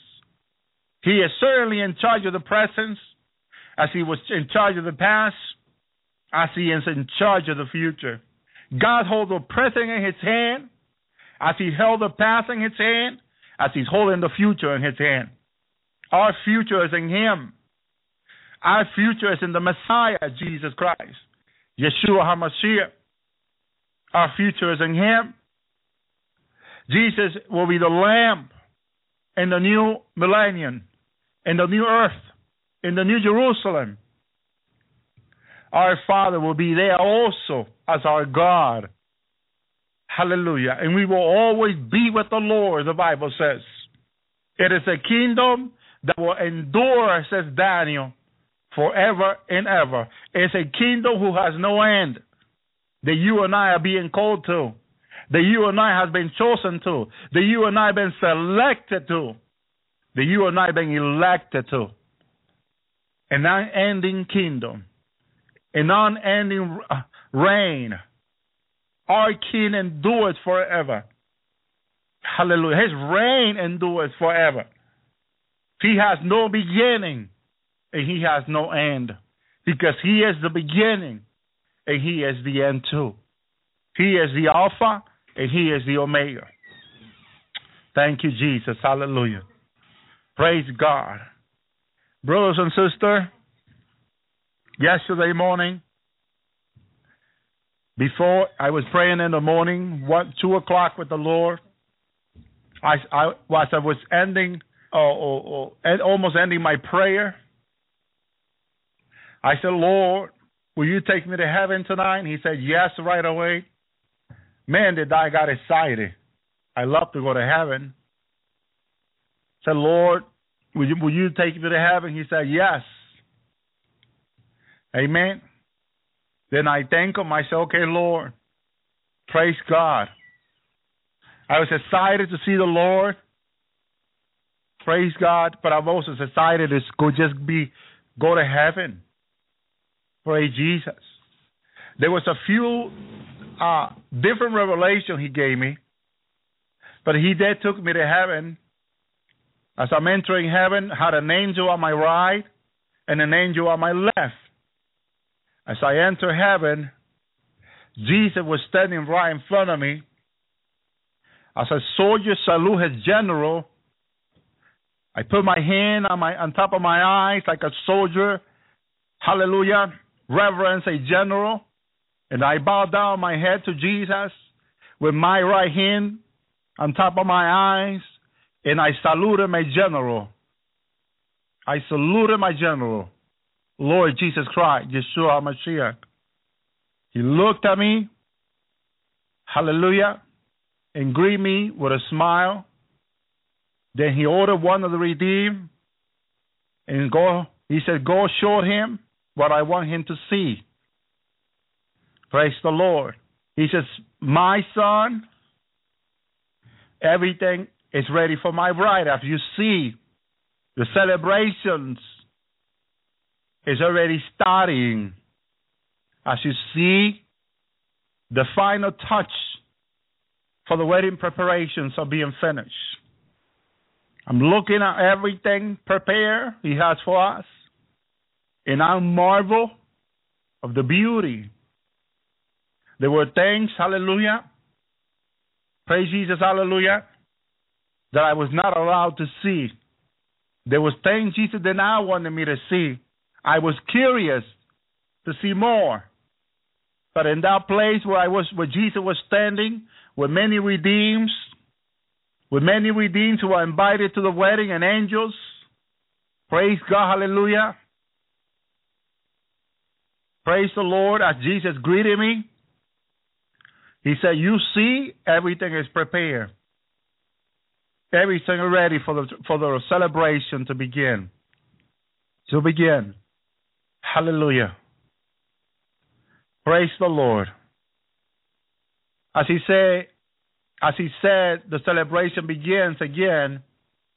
I saw people going moving back and forward. Hallelujah. Like something major was about to happen. And in my the knowledge I had, that was a rapture. Everyone in heaven is looking to see that beautiful bride of Jesus. They're looking to see when she's entered heaven, when she's entered Jesus through the cloud. As Paul said through Thessalonians, for the Lord himself will descend from heaven with a shout, with the trumpet of archangel. The dead in Christ will be risen first. Then we that are alive, that remain, will be caught up in the air. That same event was like an ongoing, an ongoing celebration. As people are so curious, as the redeeming angels are so curious to see that beautiful of Christ enter through the cloud with Jesus. They are looking to see it. They are looking to see this event because they have been told the event is about to happen. Time is no more. Praise the Lord. I was so excited to be there and to see their, their excitement. I can see the excitement of the redeemed on their faces, looking to the cloud of heaven, looking to see the bride of Christ enter the Christ. What a beautiful, hallelujah. What a beautiful thing to see. Praise the Lord. They know God's word and they trust his promise. Again, God is not a man that he will lie. God, he is telling them that in any second the bride will enter with him through the cloud. So what are they doing? They are looking to the cloud to see the bride enter heaven. Imagine that. I said, oh man, this is exciting. Uh, it's exciting to see it in their behalf, and it's exciting to be down here also in the expectancy of the sound of the trumpet and meeting the Lord in the air. And the Lord spoke and said, As you see it is ready, the final touch is, is, is finishing, a finishing is being done. Praise the Lord and confirm the word of that woman who gave me that word a few days ago, who posted on, on my Facebook wall. Praise the Lord. Thank you, Jesus. He says to the redeemed, Take him, because I want him to see this other thing. As the redeemed said, Comes, I follow him. I said, Leave Jesus and the angels and the redeemed. This redeemed, I'm walking with him. I notice the two angels, one on my right, one on my left. Praise the Lord. They are so obedient to the Lord. They are so obedient to Christ. There is no disobedience in heaven. There's no disobedience. There's two places where there's disobedience earth and hell. But not in heaven, not in heaven. Everyone is obedient to God in heaven.